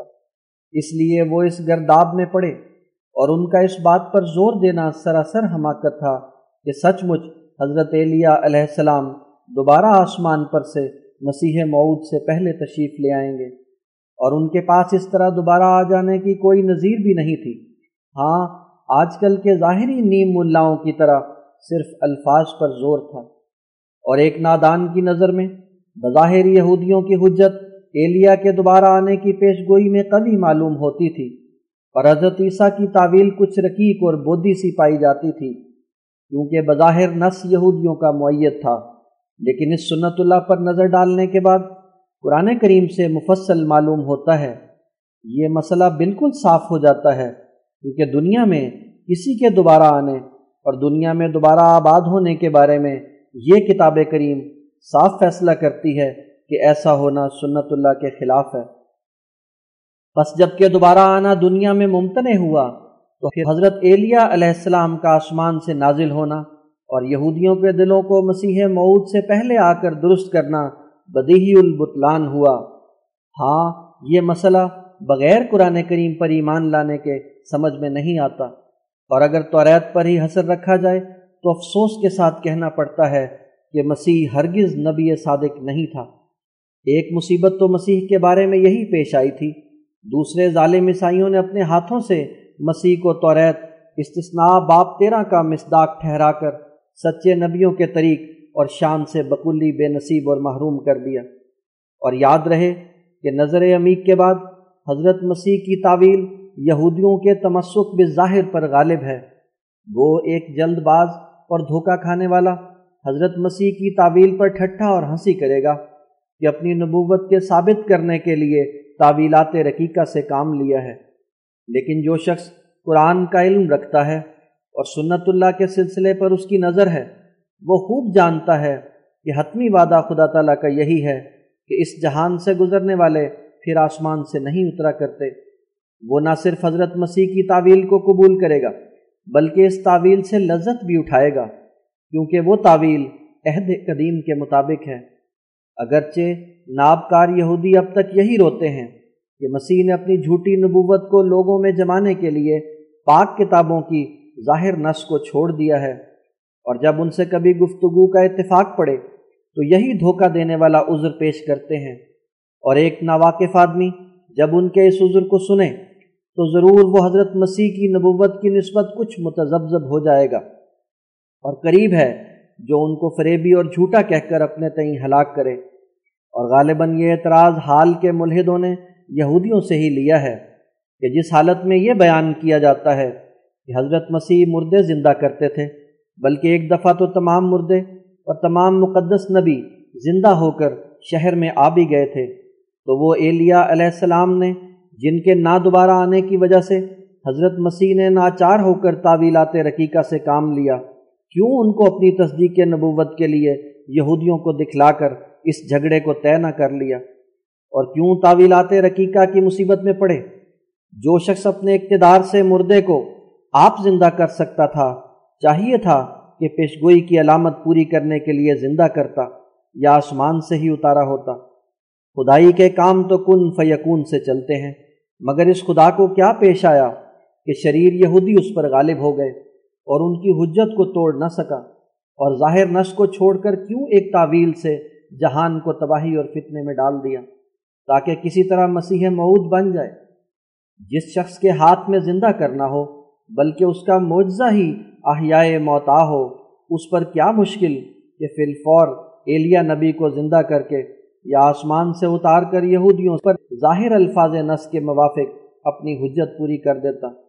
مگر ایسے اعتراض وہی کرے گا جو اپنی جہالت سے دنیا میں دوبارہ مردوں کے آنے کا قائل ہوگا۔ ہمارے اس وقت کے نام کے مولوی جو رجمم بالغیب کہتے ہیں کہ شاید ایلیا نبی کے دوبارہ آنے کا قصہ محرف ہو، یہ سراسر ان کی خیانت ہے۔ جس قصے کی حضرت عیسیٰ نے تصدیق کی اور تمام یہودیوں کا اس پر اتفاق ہے وہ کیوں کر محرف ہو سکتا ہے؟ اور پھر بطریق تنزل ہم کہتے ہیں کہ اللہ اور رسول نے اس کی تحریف کی ہم کو خبر نہیں دی۔ لہٰذا ہم بموجب حدیث صحیح کے تکذیب کرنے کے مجاز نہیں۔ اگر لا تو صدقو پر نظر ہے تو لا تو کذبو بھی ساتھ یاد رکھو۔ لیکن اس قصے میں تو ہمارے مولویوں کو یہ دھڑکا شروع ہوا کہ اگر حضرت عیسیٰ کی اس تعویل کو تسلیم کر لیں اور قصے کو صحیح سمجھیں تو پھر حضرت عیسیٰ کے دوبارہ آنے سے بھی ہاتھ دھو لینا چاہیے۔ جب ایک مرتبہ فیصلہ ہو چکا، تو وہی مقدمہ پھر اٹھانا یہودی بن جانا ہے۔ مومن وہ ہوتا ہے جو دوسرے کے حال سے عبرت پکڑے۔ اگر نزول کا لفظ احادیث میں موجود ہے، تو موت عیسیٰ کے الفاظ قرآن اور دونوں میں موجود ہیں۔ اور توفع کے معنی آ حضرت صلی اللہ علیہ وسلم اور صحابہ سے بجز مار دینے کے اور ثابت نہیں ہوئے۔ بس جب اصل مسئلے کی حقیقت یہ کھلی تو نزول اس کی فرا ہے، اس کے وہی معنی کرنے چاہیے جو اصل کے مطابق ہوں۔ اگر تمام دنیا کے مولوی متفق ہو کر آیت یا عیسیٰ انی متوفی کا اور آیت فلم توفیتنی میں رسول اللہ صلی اللہ علیہ وسلم یا کسی صحابی سے بجز موت کے کوئی اور معنی ثابت کرنے چاہیں تو ان کے لیے ہرگز ممکن نہیں۔ اگرچہ اس غم میں مر جائیں اسی وجہ سے امام ابن حزم اور امام مالک اور امام بخاری اور دوسرے بڑے بڑے اکابر کا یہی مذہب ہے کہ در حقیقت حضرت عیسیٰ فوت ہو چکے ہیں۔ افسوس کہ جاہل مولویوں نے ناحق شور مچایا اور آخر حضرت عیسیٰ کی موت ثابت ہوئی، جس کے ثبوت سے وہ ایسے نادم ہوئے کہ بس مر گئے۔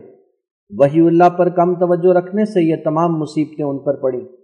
مولویوں نے یہ بھی نہ سوچا کہ خدا تعالیٰ نے آج سے سولہ برس پہلے الہام مندرجہ براہین احمدیہ میں اس عاجز کا نام عیسیٰ رکھا ہے۔ کیا انسان اتنا لمبا منصوبہ کر سکتا ہے کہ جو افطرا سولہ برس کے بعد کرنا تھا، اس کی تمہید اتنی مدت پہلے ہی جما دی اور خدا نے بھی اس قدر لمبی مہلت دے دی جس کی دنیا میں جب سے دنیا شروع ہوئی کوئی نظیر نہیں پائی جاتی۔ وسلام و علا من الہدا وہی حق پر از اشارات خداست گر نفهمد جاهل کج دل رباست چشمه فیض است وحی ایزدی لیکن آن فهمد که باشد مقتدی. وحی قرآن رازها دارد بسه نسبتی باید که تا فهمد کسی واجب آمد نسبت اندر دی نخست کار به نسبت نمی آید درست. آن سعید کش ابو بکر است نام. نسبت می داشت با خیر الانام زی نشد محتاج تفتیش دراز جان او بشناخت روی پاک باز. هست فرق در نظرها ای سعید آنچه هارون دید آن قارون ندید. بود هارون پاک و این کرم پلید. کی یزید با یزید گر نباشد نسبت در جایگاه ظلمت در هر قدم گیرد به راه. آن را به ایان پیش نظر دیگری را ابر کرده کورو کرد آن نشسته با نگاه دلربا این ز کوری ها در این کار و عبا. ماه نمی آید نظر در وقت ابر همچنین صدیق در چشمان گبر. ای برادر از تأمل کن تلاش هم مرا چون توسن آهسته باش. ای پتکفیر با بسته کمر خانه ات ویران تو در فکر دگر. صد هزاران کفر در جانت نهان رو چه نالی بهر کفر دیگران. خیز و اول خویشتن را کن درست نکته چین را چشم می باید نخست؟ لعنتی گر لعنت بر ما کند او نه بر ما خویش را رسوا کند. لعنت اهل جفا آسان بود لعنت آن باشد که از رحمان بود. الراکم خاکسار مرزا غلام احمد قادیانی ماہ مئی اٹھارہ ضیاء الحق۔ گرن بیند بروز شپر چشم، چشمہ آفتاب راہ چگنا رسالہ ضیاء الحق کی نسبت ہمارا یہ ارادہ تھا کہ منن الرحمن کے ساتھ اس کو شائع کریں اور اسی کے حصوں میں سے ایک حصہ اس کو ٹھہراویں۔ لیکن بالفعل ہم نے رسالہ مذکورہ کی چند کاپیوں کا شائع کرنا اس لیے مناسب سمجھا کہ بعض ناواقف اور متاثب اب تک اس غلط فہمی میں مبتلا ہے کہ گویا وہ پیش گوئی جو آتھم کی نسبت کی گئی تھی، وہ غلط نکلی۔ سو جس قدر ضیاء الحق کی کاپیاں اب ہم اپنے ہاتھ سے روانہ کرتے ہیں، اس کے سوا کسی کی درخواست پر ہرگز یہ رسالہ روانہ نہیں ہوگا۔ مگر اس صورت میں کہ درخواست کنندہ منن الرحمن کی خریداری کی درخواست کرے، کیونکہ یہ رسالہ اسی کتاب کا ایک حصہ کیا گیا ہے۔ اور کتاب منن الرحمن انشاءاللہ دسمبر اٹھارہ سو پچانوے تک چھپ جائے گی۔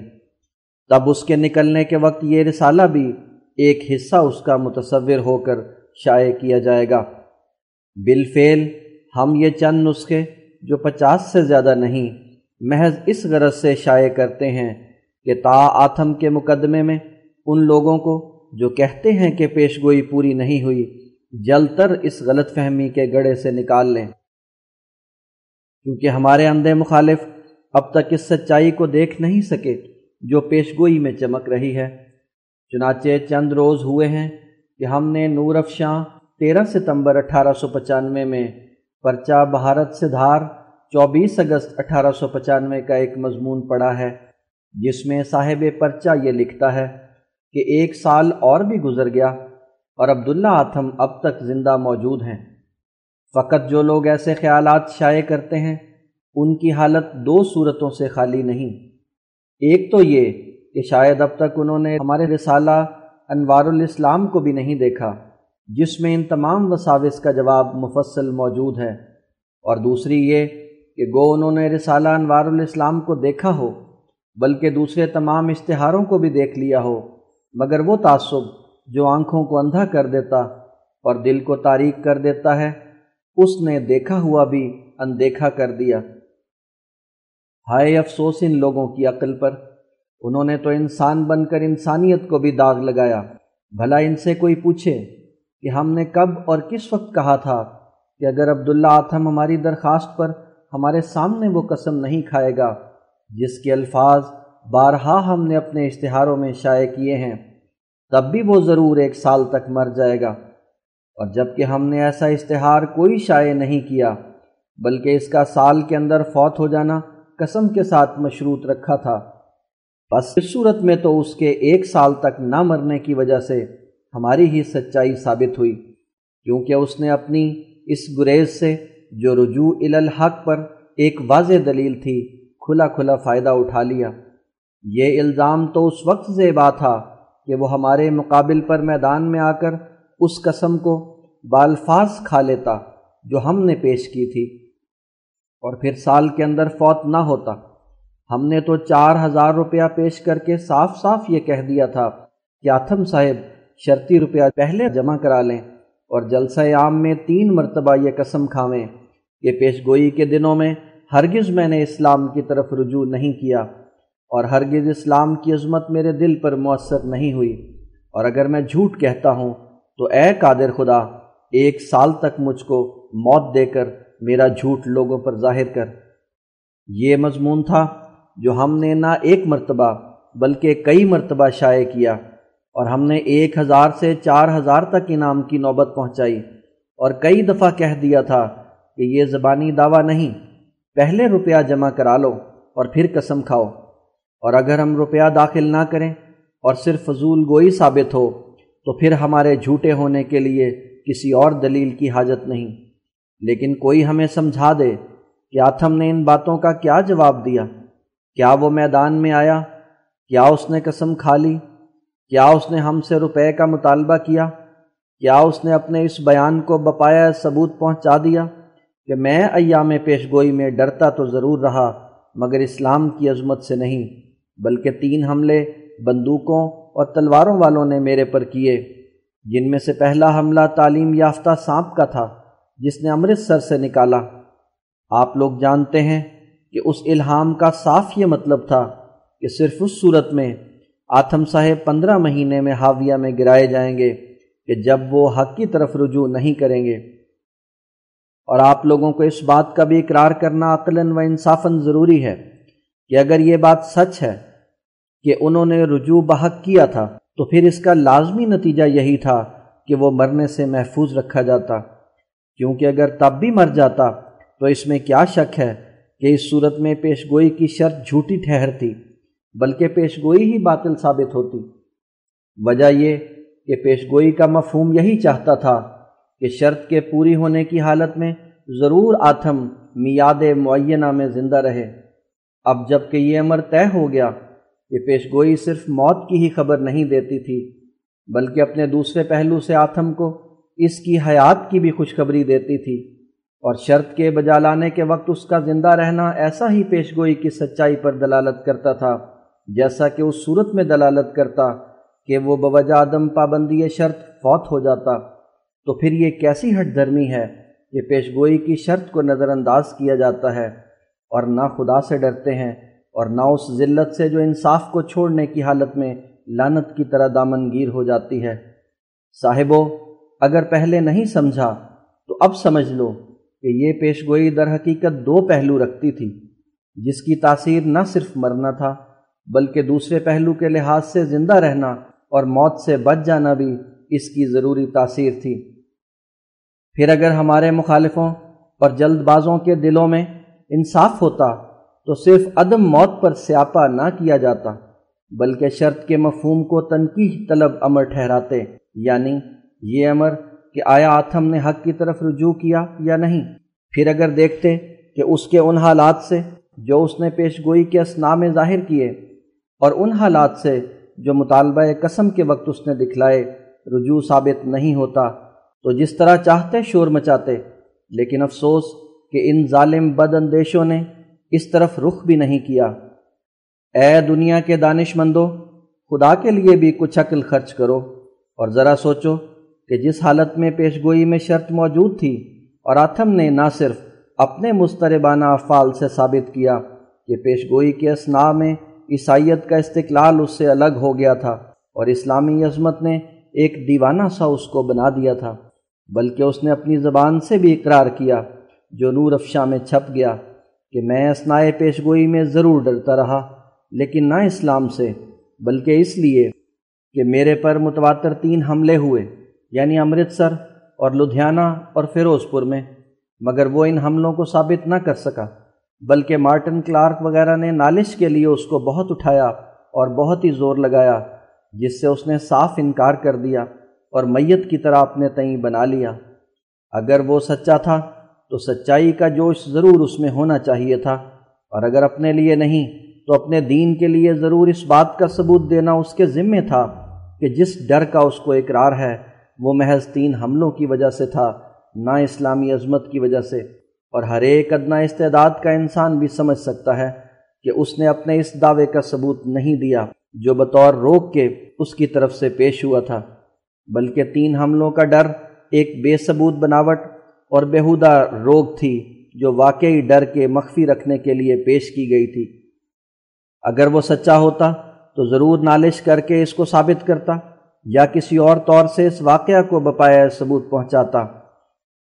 بس جبکہ اس نے خوف کا اقرار تو کیا، مگر ان وجوہ کو ثابت نہ کر سکا جو خوف کی بنیاد ٹھہرائی تھیں۔ تو ضروری طور پر اس خوف کو پیشگوئی کی عظمت اور اسلام کے روب کی طرف منسوب کرنا پڑا۔ اس صورت میں ہمیں کچھ ضرور نہیں تھا کہ کوئی انعامی اشتہار دیتے یا قسم کے لیے اس کو مجبور کرتے، کیونکہ ان کرائن نے جو اس نے آپ ہی اپنے اقوال اور افعال اور حرکات سے ظاہر کیے تھے، اس بات کو بخوبی ثابت کر دیا تھا کہ وہ ضرور اسلامی عظمت سے ڈرتا رہا اور قرآن کریم اور نیز عیسائیوں کی کتابوں کے موافق رجوع کے لیے اسی قدر بات کافی تھی کہ اس کے دل نے اسلامی عظمت کو مان لیا۔ مگر ہم نے صرف اس کرائنی ثبوت پر اکتفا نہ کیا، بلکہ متواتر چار اشتہار ما انعام رقم کثیر کے جاری کیے اور ان میں لکھا کہ وہ کرائن جو تم نے آپ ہی اپنے افعال اور اقوال اور حرکات سے پیدا کیے، تمہیں اس عمر کا ملزم کرتے ہیں کہ تم ضرور عظمت اسلامی سے ڈر کر اس شرط کو پورا کرنے والے ٹھہرے جو پیشگوئی میں درج تھی۔ پھر اگر تم سے بہت ہی نرمی کریں اور فرض کے طور پر ثابت عمر کو مشتبہ تصور کر لیں، تب بھی اس اشتباہ کا دور کرنا جو تم نے اپنے ہاتھوں سے آپ پیدا کیا، انصافاً و قانوناً تمہارے ہی ذمے ہے۔ سو اس کا تصفیہ یوں ہے کہ اگر وہ خوف جس کا تمہیں خود اقرار ہے اسلام کی عظمت سے نہیں تھا، بلکہ کسی اور وجہ سے تھا، تو تم قسم کھا جاؤ اور اس قسم پر تمہیں چار ہزار روپیہ نقد ملے گا۔ اور ایک سال گزرنے کے بعد اگر تم سالم رہ گئے تو وہ سب روپیہ تمہارا ہی ہو جائے گا۔ لیکن اس نے ہرگز قسم نہ کھائی۔ میں نے اس کو، اس کے خدا کی بھی قسم دی، مگر حق کی حیبت کچھ ایسی دل پر بیٹھ گئی تھی کہ اس طرف منہ کرنا بھی اس کو موت کے برابر تھا۔ میں نے اس پر یہ بھی ثابت کر دیا کہ عیسائی مذہب میں کسی نزاع کے فیصلہ کرنے کے لیے قسم کھانا منع نہیں، بلکہ ضروری ہے۔ مگر آتھم نے ذرا توجہ نہ کی۔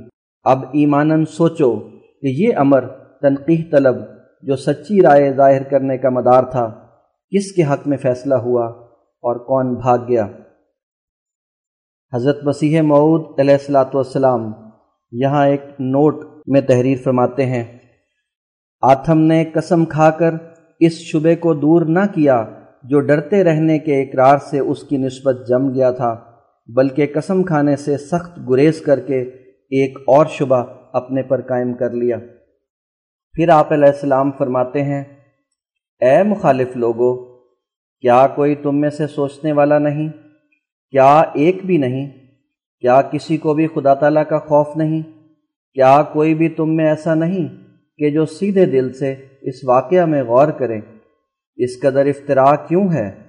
کیوں دلوں پر ایسے پردے ہیں جو سیدھی بات سمجھ میں نہیں آتی؟ اس بات کو کہتے ہوئے کہ پیشگوئی غلط نکلی۔ کیوں تم کو خدا کا خوف نہیں پکڑتا؟ کیوں تمہارا دل کانپ نہیں جاتا؟ کیا تم انسان ہو یا بالکل مسخ ہو گئے؟ وہ آنکھیں کہاں گئیں جو حق کو دیکھتی ہیں؟ وہ دل کدھر چلے گئے جو سچائی کو فی الفور سمجھ لیتے ہیں؟ اس سے کوئی بے ایمانی بڑھ کر نہیں کہ جو سچی بات کو ناحق جھوٹ بنایا جاوے۔ اور نہ اس سے کوئی بد ذاتی زیادہ بدتر ہے جو جھوٹ پر خواہ ضد کی جائے۔ اب کون سے دلائل باقی ہیں جو ہم تمہارے پاس بیان کریں؟ اور ثبوت میں کون سی کثر رہ گئی ہے جو وہ کثر نکالی جاوے؟ خدایا، یہ کیسے اندھے ہیں کہ اس بات کو منہ پر لانے کے وقت کہ پیشگوئی غلط نکلی، پیشگوئی کی شرط کو بھول جاتے ہیں۔ یا الہی، یہ کیسی بے ایمانی اور بدذاتی ہے جو ہمیں ناحق بار بار ستایا جاتا ہے اور کوئی بھلا مانس آتھم کو جا کر نہیں پوچھتا کہ تم اس ضروری قسم سے کیوں گریز کر گئے اور کیوں عیسائی مذہب پر سیاہی مل دی اور کیوں ایسی قسم نہ کھائی جو عقلاً و انصافاً و قانوناً نہایت ضروری تھی اور تم پر واجب ہو چکی تھی۔ اے لوگو، اس قدر غلوف سے باز آ جاؤ اور ڈرو، کیونکہ وہ ہستی حق ہے۔ جس کو تم بھولتے ہو، اور وہ پاک ذات سچ ہے، جس کی اس تعصب میں تمہیں کچھ بھی پرواہ نہیں۔ اس سے ڈرو، کیونکہ کوئی بےحودہ بات نہیں جس کا حساب نہیں لیا جائے گا۔ اور مجھے اسی کی قسم ہے جس کے ہاتھ میں میری جان ہے کہ اگر آتھم اب بھی قسم کھانا چاہے، اور انہی الفاظ کے ساتھ جو میں پیش کرتا ہوں، ایک مجمع میں میرے روبرو تین مرتبہ قسم کھاوے، اور ہم آمین کہیں۔ تو میں اسی وقت چار ہزار روپیہ اس کو دوں گا۔ اگر تاریخ قسم سے ایک سال تک زندہ سالم رہا، تو وہ اس کا روپیہ ہوگا۔ اور پھر اس کے بعد یہ تمام قومیں مجھ کو جو سزا چاہیں دیں۔ اگر مجھ کو تلوار سے ٹکڑے ٹکڑے کریں، تو میں عذر نہیں کروں گا۔ اور اگر دنیا کی سزاؤں میں سے مجھ کو وہ سزا دیں جو سخت تر سزا ہے، تو میں انکار نہیں کروں گا۔ اور خود میرے لیے اس سے زیادہ کوئی رسوائی نہیں ہوگی۔ کہ میں ان کی قسم کے بعد جس کی میرے ہی الہام پر بنا ہے جھوٹا نکلوں۔ بس اے یاوا گو لوگو، بدذاتی کے منصوبوں کو چھوڑو اور کسی طرح آتھم صاحب کو اس بات پر راضی کرو۔ تاراست بازوں کے حق میں وہ فیصلہ ہو جائے جو ہمیشہ سنت اللہ کے موافق ہوا کرتا ہے۔ اور اگر صرف گالیاں دینا مطلب ہے، تو ہم تمہارا منہ پکڑ نہیں سکتے۔ اور نہ کچھ اس سے غرض ہے، کیونکہ قدیم سے یہی سنت اللہ ہے۔ کہ ہمیشہ نابکار اور بدسرشت سچوں کو گالیاں دیا کرتے ہیں اور ہر ایک طرف سے دکھ دیا جاتا ہے اور آخر انجام ان کے لیے ہوتا ہے۔ میں آج تم میں ظاہر نہیں ہوا، بلکہ سولہ برس سے حق کی دعوت کر رہا ہوں۔ تمہیں یہ بھی سمجھ نہیں کہ مفتری جلد ضائع ہو جاتا ہے اور خدا پر جھوٹ بولنے والا جھاگ کی طرح نابود کیا جاتا ہے۔ جن کو لوگ اس صدی کے لیے سچے مجدد کہتے تھے وہ مدت ہوئی کہ مر گئے۔ یہاں حضرت مسیح معود علیہ السلاۃ والسلام ایک نوٹ میں تحریر فرماتے ہیں۔ شیخ بٹالوی محمد حسین نے مولوی نواب صدیق حسن خان کو مجدد صدی چہار دہم ٹھہرایا تھا۔ سو وہ صدی کے آتے ہی اس جہان سے گزر گئے اور بعض ملاؤں نے مولوی عبدالحی لکھنوی کو اس صدی کا مجدد خیال کیا تھا۔ انہوں نے بھی پہلے ہی فوت ہو کر اپنے ایسے دوستوں کو شرمندہ کیا۔ پھر آپ علیہ السلام فرماتے ہیں، اور جو ان کی نظر میں جھوٹا ہے، وہ اب تک صدی کے بارہ برس گزرنے پر بھی زندہ ہے۔ بس اے مسلمان مخالفو، جو اپنے تئیں مسلمان سمجھتے ہو، اپنی جانوں پر رحم کرو، کیونکہ یہ اسلام نہیں ہے جو تم سے ظاہر ہو رہا ہے۔ نئی صدی نے تمہیں ایک مجدد کی حدیث یاد دلائی۔ تم نے اس کی کچھ بھی پرواہ نہیں کی۔ خصوف خصوف نے تمہیں مہدی کے آنے کی بشارت دی، مگر تم نے اس کو بھی ایک بےحودہ بات کی طرح ٹال دیا۔ تمام بزرگوں کی فراستیں اور مکاشفات مسیح معود کے لیے ایک اجماعی کال کی طرح چودھویں صدی تک تم نے سن لی، پر تم نے اس کو بھی رد کر دیا، قرآن کو چھوڑا اور ان حدیثوں کو بھی ترک کر دیا جو قرآن کے مطابق ہیں۔ مگر یاد رکھو کہ تم کاذب ہو۔ ضرور تھا کہ تم اس آخری صادق کے مکذب ہوتے، کیونکہ جو کچھ اس پاک نبی نے تمہارے حق میں فرمایا تھا، ضرور تھا کہ وہ سب پورا ہو۔ بعض لوگ نہایت ناسمجھی سے کہا کرتے ہیں کہ اس طور سے پیشگوئی کے پورے ہونے میں فائدہ کیا نکلا اور حق کے طالبوں کو کیا فیض حاصل ہوا۔ سو انہیں اگر دانش مند ہیں، تو ان تمام پیش گوئیوں کو نظر کے سامنے لے آنا چاہیے، جو خدا کے پاک نبیوں کی معرفت پوری ہوئیں۔ تا معلوم ہو کہ پیش گوئیوں میں خدا تعالیٰ کی ایک خاص غرض نہیں ہوتی، بلکہ بعض وقت قدرت کا ظاہر کرنا مد نظر ہوتا ہے اور بعض وقت ان علوم اور اسرار کا ظاہر کرنا مقصود الہی ہوتا ہے جو پیش گوئیوں کے متعلق ہیں، جن کو عوام نہیں جانتے۔ اور بعض وقت ایک باریک پیش گوئی لوگوں کے امتحان کے لیے ہوتی ہے، تا خدا تعالیٰ انہیں دکھلاوے کہ ان کی عقلیں کہاں تک ہیں۔ اور ہم لکھ چکے ہیں کہ حدیث نبوی کی روح سے اس پیش گوئی میں کج دل لوگوں کا امتحان بھی منظور تھا، اس لیے باریک طور پر پوری ہوئی۔ مگر اس کی اور بھی لوازم ہیں جو بعد میں ظاہر ہوں گے، جیسا کہ کشف ساختی پیش گوئی اس کی طرف اشارہ کرتی ہے۔ وسلام و علا منتبا الہدا راقم مرزا غلام احمد، وفی اللہ عنہ، قادیان، گرداسپور۔ پھر آپ تحریر فرماتے ہیں کہ ہماری نئی تعلیفات ست بچن، آریہ دھرم۔ اس کے اختتام پر حضرت مسیح معود علیہ السلاۃ والسلام عبدالحق غزنبی کے مباحلہ کا بقیہ کے عنوان سے تحریر فرماتے ہیں۔